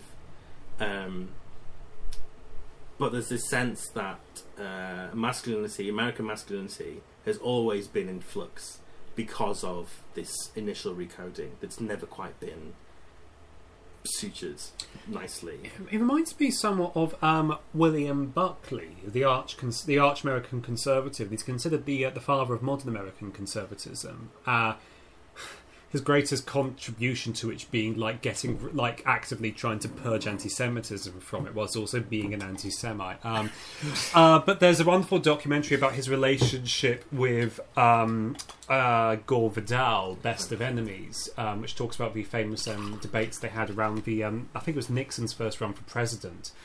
And uh, there's something one of the things they acknowledge, and it's very obvious if you watch interviews with him or programs with Buckley is that because like Buckley was presented himself as like uh, he was he was a devout Roman Catholic. He was um, a traditionalist Catholic. And he and he presented himself as like being part of the bastion of morality against the against queerness essentially. That's one of the things he had about Gore Vidal Gore Vidal being openly uh, queer but the thing about Buckley, if you watch interviews with him, he's a very effeminate guy, It- and because he he- he's very again very cultured, very cultivated. He has the transatlantic accent, which is just inherently faintly queer because of its connotations with specifically with Britishness, which again has a certain upper class Britishness has a certain queer element or energy to it from an American perspective. I think, or an American conservative cultural perspective. As I'm You don't feel any concerned, the only sort of pro or crypto Nazi I can think of is yourself. Failing that, Let's- I would let's- only let's say that we names. can't have Now listen, you the right of Stop assembly calling me a crypto Nazi. Let's- let's stop or I'll calling slap names you in your let's get- goddamn face, and let's- you'll stay oh, plastered. Gentlemen, let's go. But I kind of, I remember just watching an, um, the episode of his TV show where he interviewed, uh, I think it was called Fire Firing Line, where he interviewed uh, Noam Chomsky, a very young-looking Noam Chomsky, actually. There are moments in it where it's just the way that like the two men are sitting, like Chomsky being a massive square, he's sitting there very, very upright, uh, very awkwardly, while Buckley's lounging back with his notepad. And there are moments where, honest to God, looks like he's fluttering his eyes at Chomsky as they're talking about the Vietnam War. And um, uh, I don't know why I mentioned that, but yeah, that, that's a really. But again, this kind of um, I think what this points to is just the obvious truth of the more that um, institutional power attempts to eliminate queerness, the more somehow the more avenues of it seems to uh, open up in Yeah. some ways, or the fact that it, or in so doing, it, in, it inevitably reveals the fact that queer desire is in some sense universal, and that it will even among even in even among fascists, it manifests itself.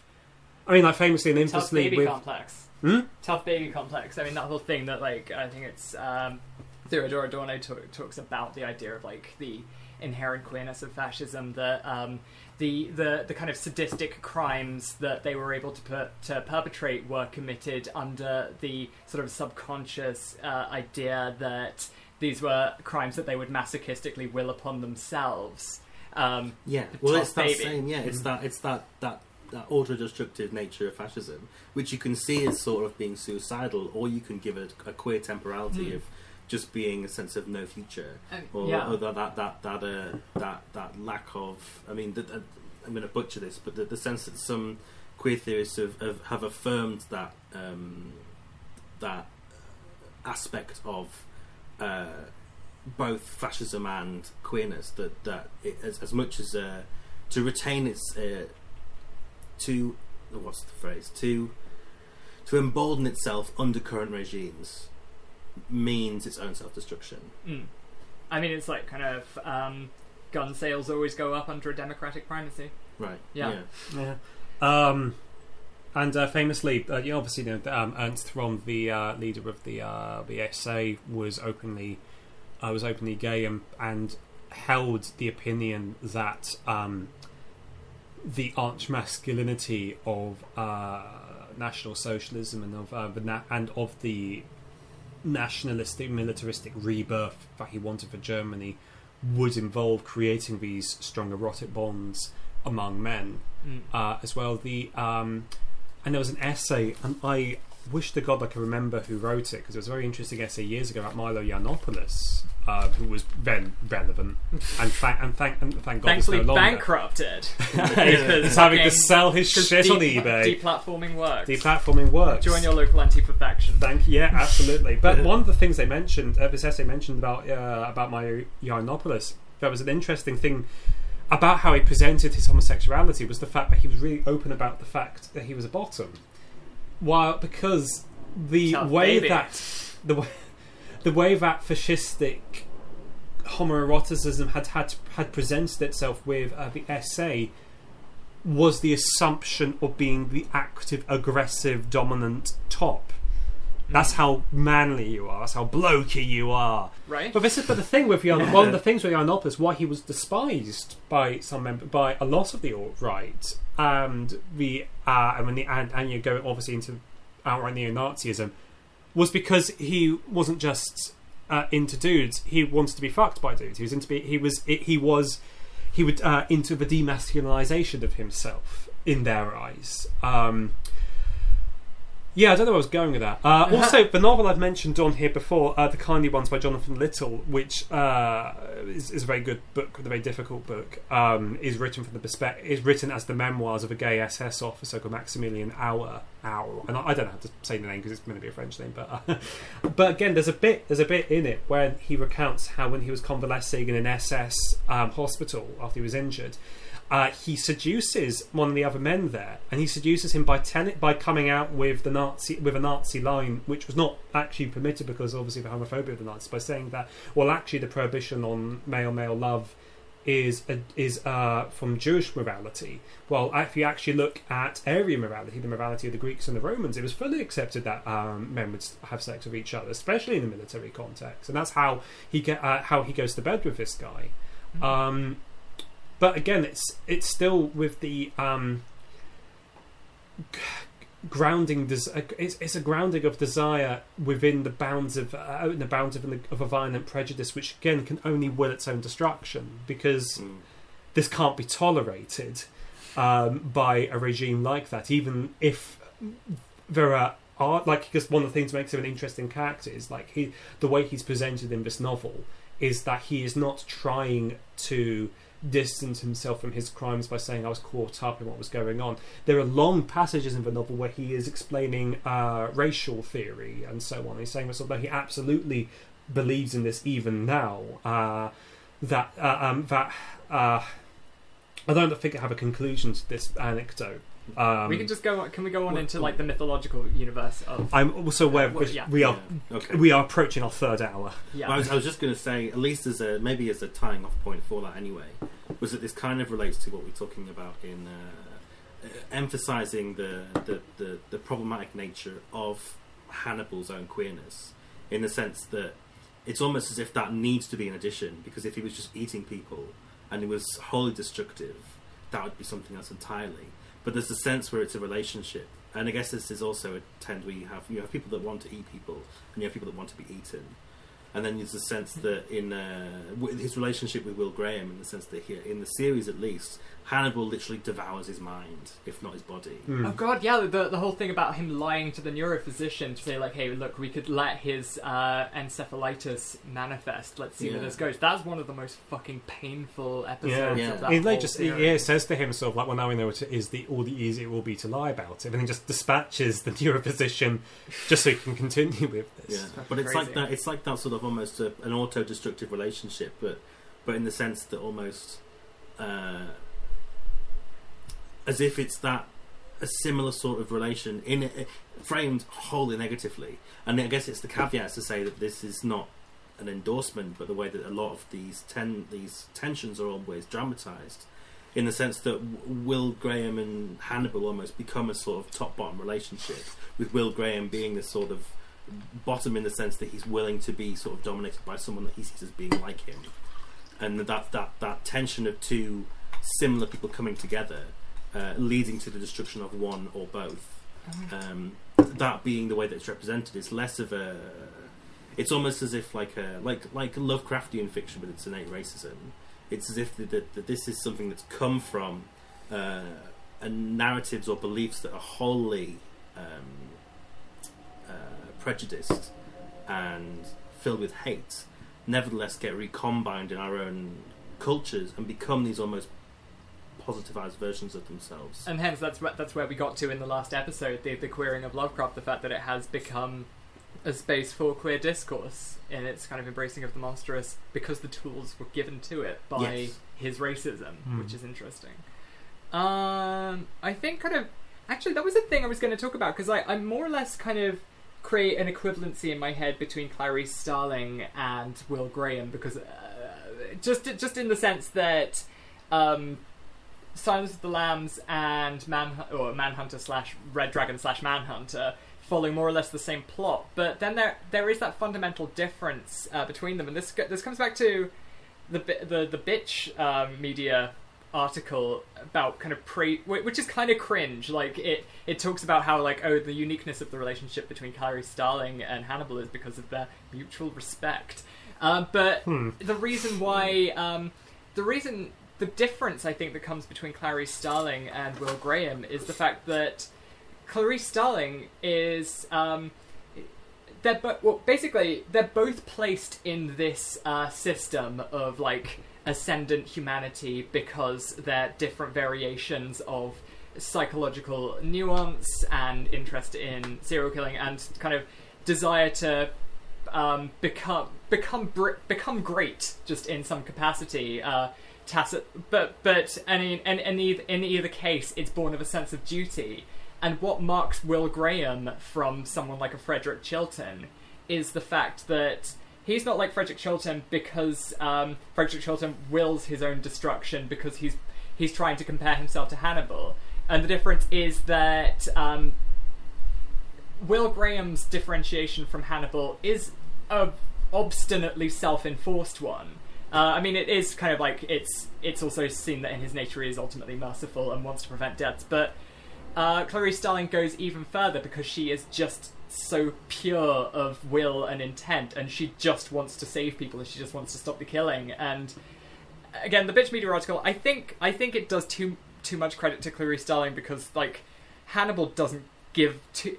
Hannibal couldn't give a shit about anyone, um, and they want to act like Hannibal gives more of a shit about uh, Clarice Starling because he's somehow overpowered by her goodness, which I think is like just such a fucking no, terrible no, lib no. fan It take. is. It is But- entirely caught up with Hannibal's um, cultivation of himself as someone who doesn't like rudeness and is impressed by ability. yeah, basically. That's all it is. Like, like he recognizes that Clarice is um, an intelligent woman who is driven by her own very deeply grounded desires to set the world into a certain fashion. Mm. Well, for her, it is it's about preventing willful destruction I of mean, people. Well, for Hannibal, yeah. it's not. But he's still rec- like it's almost like that kind of like strange simpatico thing with um, other serial killers he has, where he recognizes in them um, a sheer will. Going back to Nietzsche, a sheer will to power, a And- will to see the world as you wish it to be, And- which is it also manifests in uh, Clarice. And this is actually going back to what I was talking about with uh, the Steppenwolf novel, uh, which is this idea that um, Hermann Hesse cultivates a very specific idea about the notion of genius, um, which is, and I was trying to find the quote and then got way bogged down in too much other stuff, but basically the idea is that. Um, his anxieties around the idea of genius is the fact that it's kind of a relationship between human, the human and the divine. Uh, I'm trying to, trying to get that thing, but it's like the purity of intent. And one of the, I'm trying, I couldn't find the quote, but I'm pretty sure it's in there, and I think it is like probably just a riffing, or not just a riffing on Nietzsche, but it's a very good riffing on Nietzsche.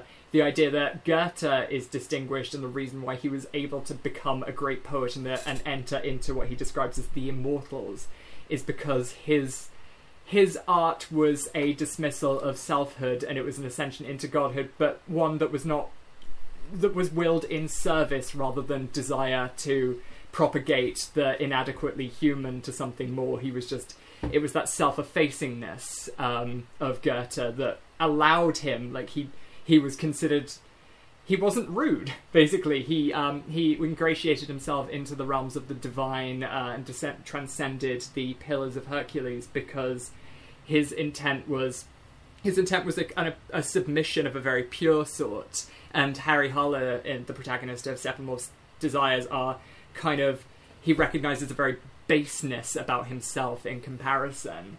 But that is something that, even though like the, the bitch media article was cringe, it does bring up an interesting point in that um, there is a kind of divine panoply at work in the Hannibal series, which El Sandifer articulates very well.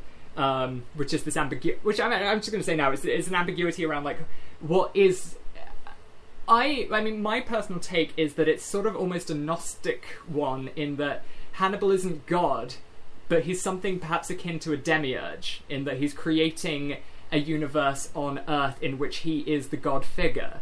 Um, and that's why he's able to, you know, it's uh, just through his pure divine genius, he's able to um, completely um, just overwhelm or elude or just em- embarrass or just demonstrate the absolute impotence of the of the material world to have any limitations on him that he becomes mm. di- he he just demonstrates divinity in that capacity and that's where we get that fantastic quote where he's talking about like just articulating his relationship to god It wasn't the act of killing Hobbs that got you down, was it?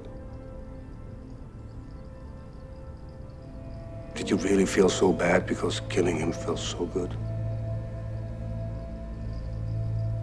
I like killing Hobbs.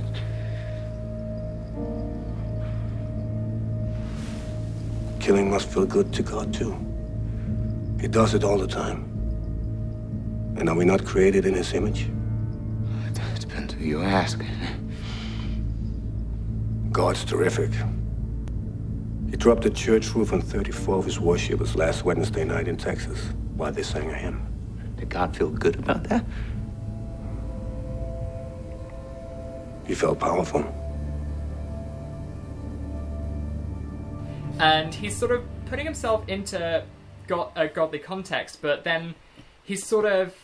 That's the reason actually I bring up Maldoror so often when uh, talking about Hannibal, because Maldoror, he's neither. That's set in a misotheistic universe, because it's like God is depicted in. Um, God is depicted in the Hannibal, uh, in the Maldoror universe, and by extension the Hannibal universe, as an actual acknowledged literal entity. Um, but he's absolutely powerless and, and useless, and he's like the most disgusting, cringe, pathetic thing in the universe because if this is his creation, this like wretched cosmos that we're occupying, then the wretched cosmos is an embodiment of God, and therefore, um, therefore, God is the worst thing in it. So that's and and and um, in that context, Maldoror as an antagonist is able to develop this superhuman and even super divine power to um, to will his way through creation, humiliating and overpowering and just destroying and corrupting and subverting everything he comes across because because his power comes from evil. His power comes from the very defiance of God. This and is I some- think that is that is Hannibal. I think that's But I think it's also worth bringing in the. Um, I mean, the, the, the two other obvious literary references at least need to be acknowledged. I'm not sure I want to go into them too much detail just because of how long we've been going. So I don't point. think people But- are going to mind, honestly. Um, the obvious one being the Miltonian one, the Milton Satan Oh, being God, yeah. this figure who, uh, deci- you know, desires decides well very well I should just simply carry on. Well, um, yeah. uh, uh, uh, it- with his I've got, ambi- to, I've got to follow up to that. with his Just- ambitions. But the other one that um, we've not mentioned up until this point, but has to be talked about in the light of Red Dragon, is William Blake. Oh god, absolutely, because, it's Because- fucking there in the title. Yeah, li- literally there in the title, uh, the Red, the Great Red Dragon and the Woman Clothed with the Sun. Um, the and because I read some uh, Blake in the preparation for this, and I, re- I read the Marriage of Heaven and Hell, and one of the things that's really striking about that is how Blake identifies uh, a particularly potent kind of like vitalistic divine energy with acts of violent libidinal. Uh, exp- ex- uh, violent libidinal expressions of freedom. Uh, fuck, I'm just going to read some passages Mm. Do from it, this actually. it. And I have a point to wind this up, so yeah. I have two points to wind this up, so.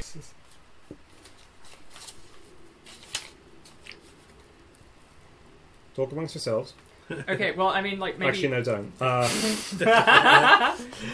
all right, from the Marriage of Heaven and Hell.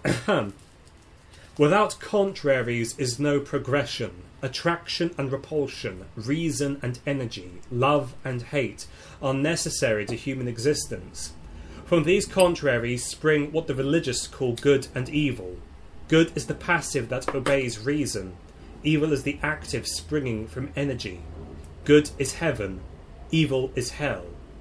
All Bibles or sacred codes have been the causes of the following errors. 1. That man has two real existing principles, v. a body and a soul.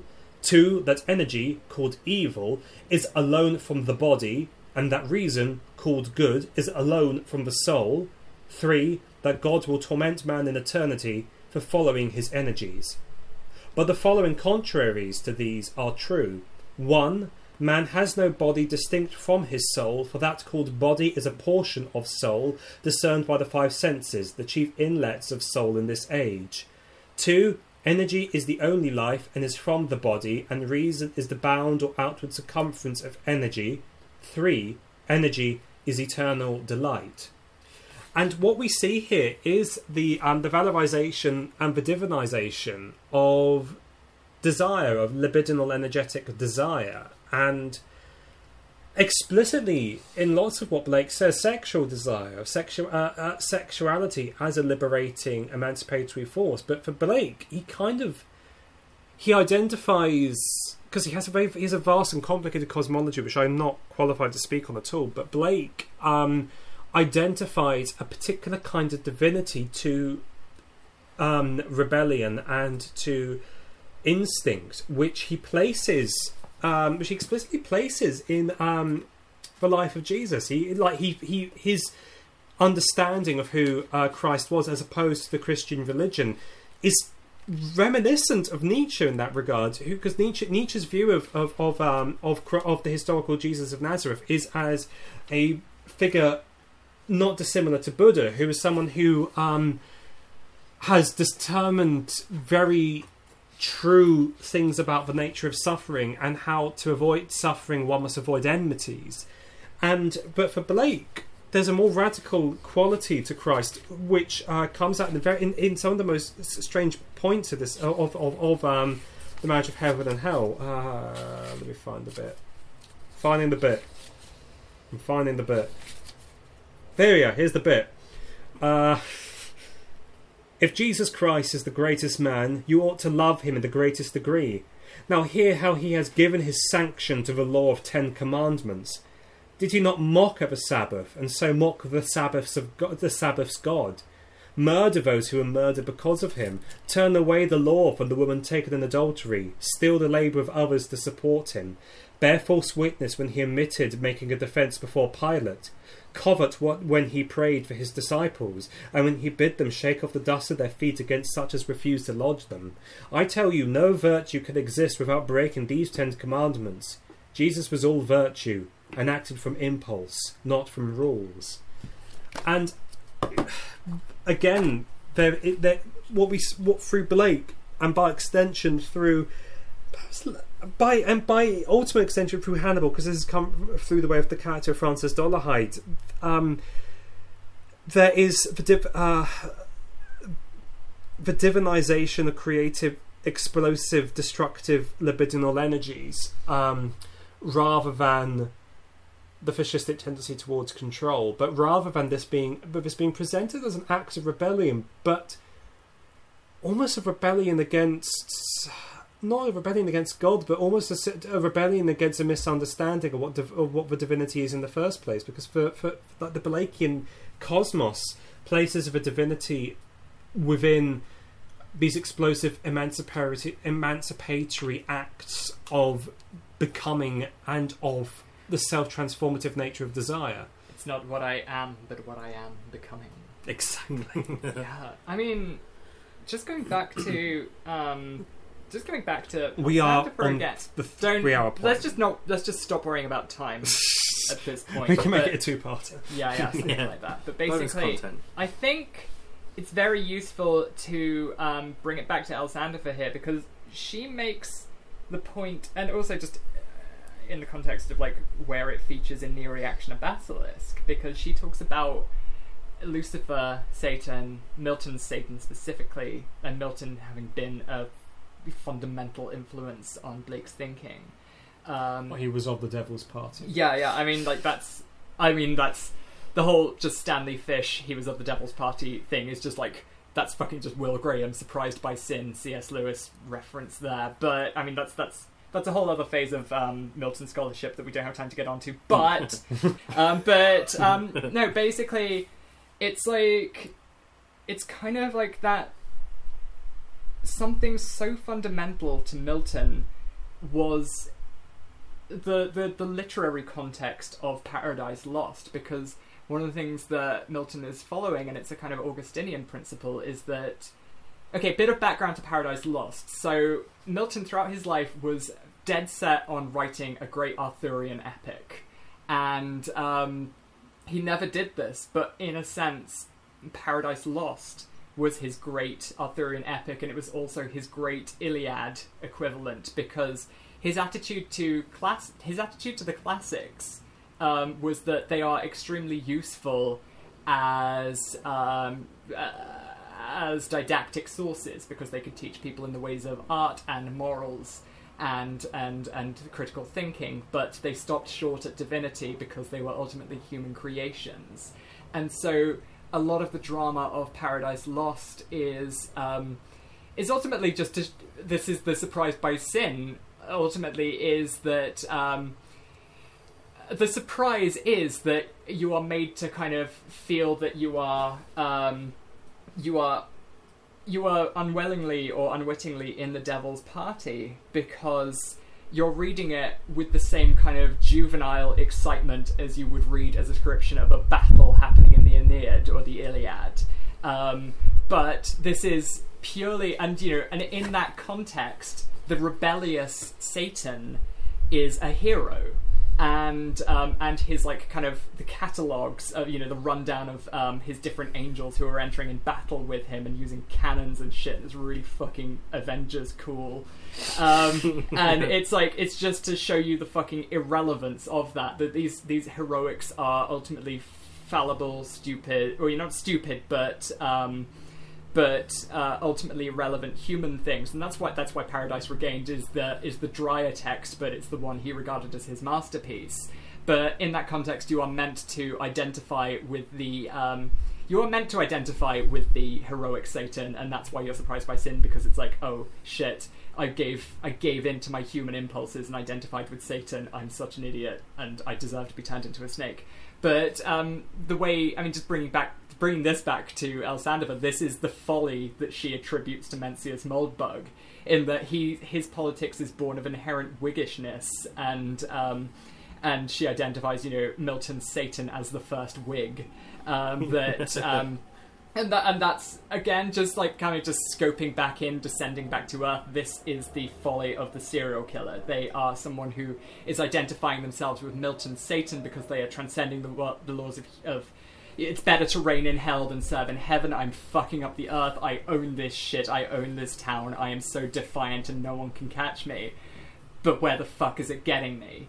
And that's that's the fundamental message of Hannibal. I mean, uh, and that's even the folly of Hannibal that comes through is this kind of ultimately human failure to um, to access the divine by means that you can't argue with because they're divine and you just can't say no to that shit. And this is the folly she recognizes in Mencius Moldbug. Um, and and there you have it. So I, I, I- you know that's that. I mean that's that's the, that's where um, El Sandifer locates Mencius Moldbug in the cosmic drama of Hannibal. Um, and also she just like talks about. So one of the things Mencius Moldbug in, mentions in his like big sprawling fucking blog epic lesswrong.com or whatever it was Uh, called. le- less. I'm really amused that you met that you said it was less wrong because less wrong is like the rationalist with a capital R, Eliezer Yudkowsky um, forum of nightmares. and Okay, no, despair, I got that wrong but no, um, but she she considers Nick Land, Yudkowsky, and Moldbug as like three prongs of the same shitty But- stick. in a sense, Uh. like uh, and and land as well. But um, if we if we want to fucking contextualize these these three guys with Hannibal, Nick Land is Hannibal, um, Yudkowsky is Francis Dolarhyde, and Moldbug is Buffalo Bill, and they're all fucked. Yeah. Um, but it sounds to me a lot like what you're saying here, Lucy. Is vanity of vanities, saith the preacher. Vanity of vanities, all is vanity. Go to church. okay. Oh Jesus Christ. Um, yes. Okay, so can we talk about the theatre of Dionysius? This is a well. This is gonna link back to fucking Nietzsche again because okay, so Go for it. so Go for we've it. established that um, that the Hannibal universe operates in a divine schema. Oh shit! The point I was going to make about bitch media. So the, you know, there's that bit where um, Hannibal passes the notes about the Buffalo Bill case file that he's written up to um, to Clarice Starling as she's being dragged away by the police. Yeah. um, that is you know a very very obvious visual met- visual reference to Michelangelo's um, the the fingers touching Adam and God and the transference of wo- of knowledge between them. And the reason why bitch media their I think fundamental error is associating a divinity with Hannibal because it's creating a rela- I mean the whole point of um, Paradise Regained in relation to Paradise Lost is the demonstration of the in- inherently human capacity for salvation that Christ's victory against Satan in the desert is because he wins by entirely human means, not divine means, and he could call on the divine any time that he wanted, but he doesn't um, because you know he's facing Satan, who is not unlike the serial killer, simultaneously the most powerful thing on earth and the most miserable thing in it.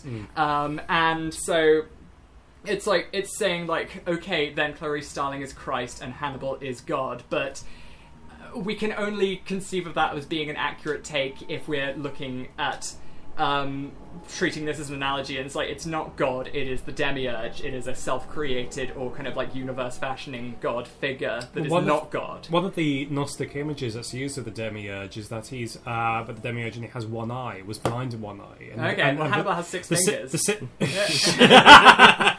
the symbolism of this being that the demiurge is blind to everything, but is not is not himself in his creation, Like, and? And can't. Yeah, that's like like Yeah. so it's a bit. Yeah, and, and cannot and does not actually and is incapable of conceiving of the fact that there is a greater divinity beyond himself, which is why, uh, as you've correctly as you correctly stated, that that the kind of like the gross tragedy of this figure is that there is actually something above and beyond him, which is greater than him, which, to which he li- literally is incapable of conceiving. Because um, in Gnostic cosmology, the demiurge is born out of like an imbalance between the Aeonic em- emanations, and is and is and it is through um, this um, imbalance that the material world of matter comes about uh, at all. That, but but um, but what the, dem- the demiurge doesn't understand this and is trapped and is essentially trapped in a prison of his own making as the serial Loser killer. piece of shit. It's a loser piece of shit. Yeah. Um, thank you for being the one that led the theology angle on this one, Lucy. Thank you. Okay, so Uh, let's um, just take a bit of a break from the Christian world um, into the world of like the the theater of Dionysius. um, so basically, I don't know. It seems like irrelevant at this. No, not irrelevant, but just like we talked about so much that like the, the sections we actually planned seem like a bit of a, a bit of a, a bit of a job's what fools we were. What, what charlatans. What but- uh, but no, like so basically, um, so we've got one mythological universe that is the Christian universe, but we've also got something that's very, very similar to um, the Theatre of Dionysius, where it's the concept of the serial killer is very kind of and not directly analogous, but comparable comparable to uh, the concept of the tragic hero, because uh, I mean the the, the, the the actual Greek word hero I erroneously thought for a long time that um, it was derived from the term hero and eros, as in like things born. And crucially, crucial to remember, eros is not Venus. Eros is the um, is the divine embodiment of uncontrollable passion. Uh, and Alcibiades had a symbol of Eros as hi- on his shield as he went into battle against, like, I guess it was the Spartans. Um, and you know that's something that's just a thing, a thing worth pointing out. But I think the two have been conflated like through mis erroneous uh, etymology so much that it's worth bringing in both anyway. But um, but but but um, so Theatre of Dionysius. So the tragic hero uh, is analogous to the serial killer, and I my thesis statement, I guess, where I was going with this is that the Hannibal universe operates not unlike the Theatre of Dionysius in that it is an artistic depiction of um, of man becoming god or man entering the divine pantheon by doing inhuman things. But in the heroic context, this is through acts of inhuman bravery or inhuman valor or inhuman bravery in committing terrible things. I'm thinking specifically about the drama of Orestes, who kills his own mother and is tormented by the Furies. And in the last part of the uh, Oresteia, which is uh, Aeschylus's great kind of tra- um, tetralogy, because there were always tetralogies, because they would have a fun bit at the end.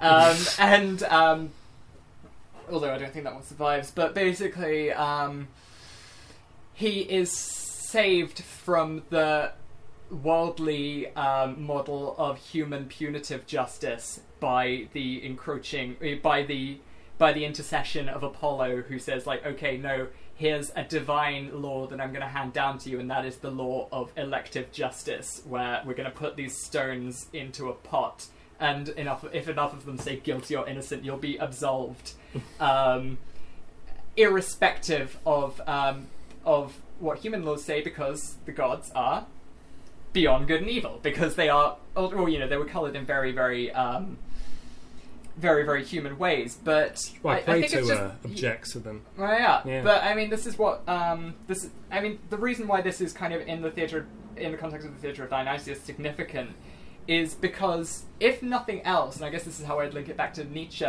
It's the idea that um, these these plays were acknowledged as works of art, works of literature, works of theatre, but simultaneously and on equal grounds, they were treated as divine rights. And so, um, I guess this is just a wider comment about the aestheticization of serial killing. That this is a divine right, um, and and one is going to transcend to God. Uh, but also, to link it back to Nietzsche, this is this is why he identified the uniqueness of Greek culture because the Greeks were the Greeks had a way of um, giving divine character to abstract concepts in a way that uh, Christian Europe wasn't able to, and this is why he advocates a return to Hellenism as the salvation and not salvation. That's a bit of a teleological thing, but well, the the kind of the coming again of a great enlightenment in Europe happening in Germany because it is the it's exactly that his his whole his whole project just goes back to the Greeks, and so yeah, I think.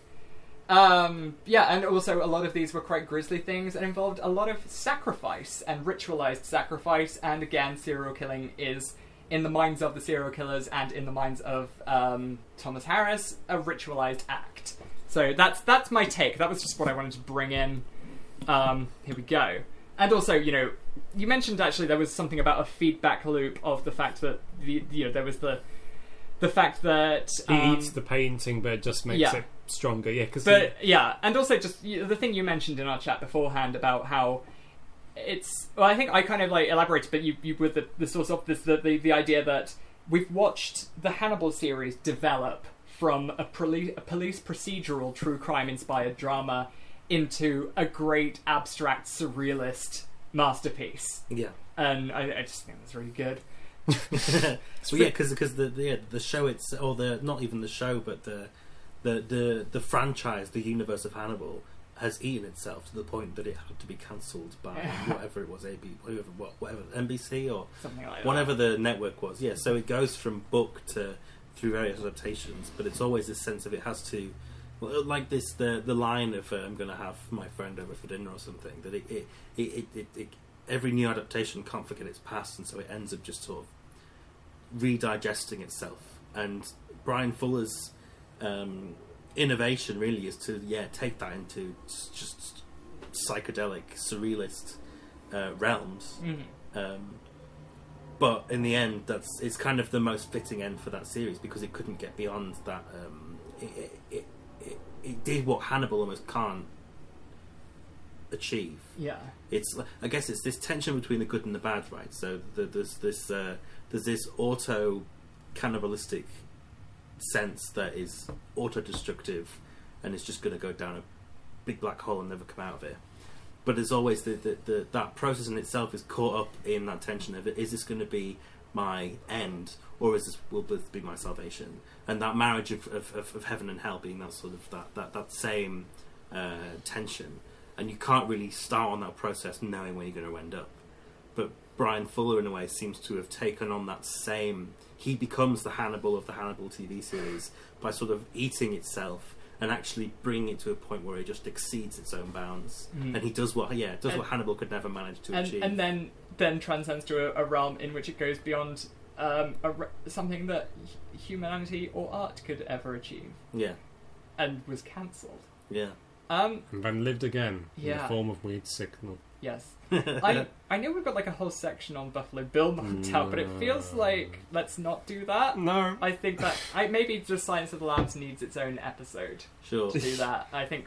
Do you want to come back for that? We could do that. sure, yeah, I'm Yeah. down for that. Okay, Awesome. because it's been like, what the fuck are we on? Like, we're on, we're past the three-hour mark. by Okay, some three hours margin. and twenty minutes. I think we should call it. Call it. Yes. Because it's so fucking hot, we've run out of wine and water and strawberries. And, um, Let's get takeout and watch a movie. oh dear god, can we please? Yeah. Okay, Um, uh, so on that fucking series of that carpet bombing of uh, bombshells, um, all there's left to say is fuck Bolsonaro, fuck Boris Johnson, fuck TERFs, fuck Tess, fuck Donald Trump, obviously. Um, fuck moldbug, but that goes without saying. uh, come gracious Lord, save us all from ourselves. well, I'm going to say that. Um, Matt, it's been an absolute pleasure to have you on the show. we're definitely gonna get, we're going to get you back on to talk about Silence of the Lambs. Don't know when, but we definitely will. Yeah, It'd be sure. great. Thanks for having me. Um, hey, probs, this has been this has been one of our finest hours, I can't. our finest three and a half hours. I can't wait to read the book. It's going to be really, really cool. Uh, and I'm still only just like, um, like brushing the surface of like your lo- your uh, blog out uh, books, which I've only which I've only started looking at like since we started like arranging for bits. And I'm really looking forward to uh, diving into more of that because that looks really, really cool. Great, Uh, thank you. So uh, until such a time as when, stay weird. And keep it signal. Good night. Good night.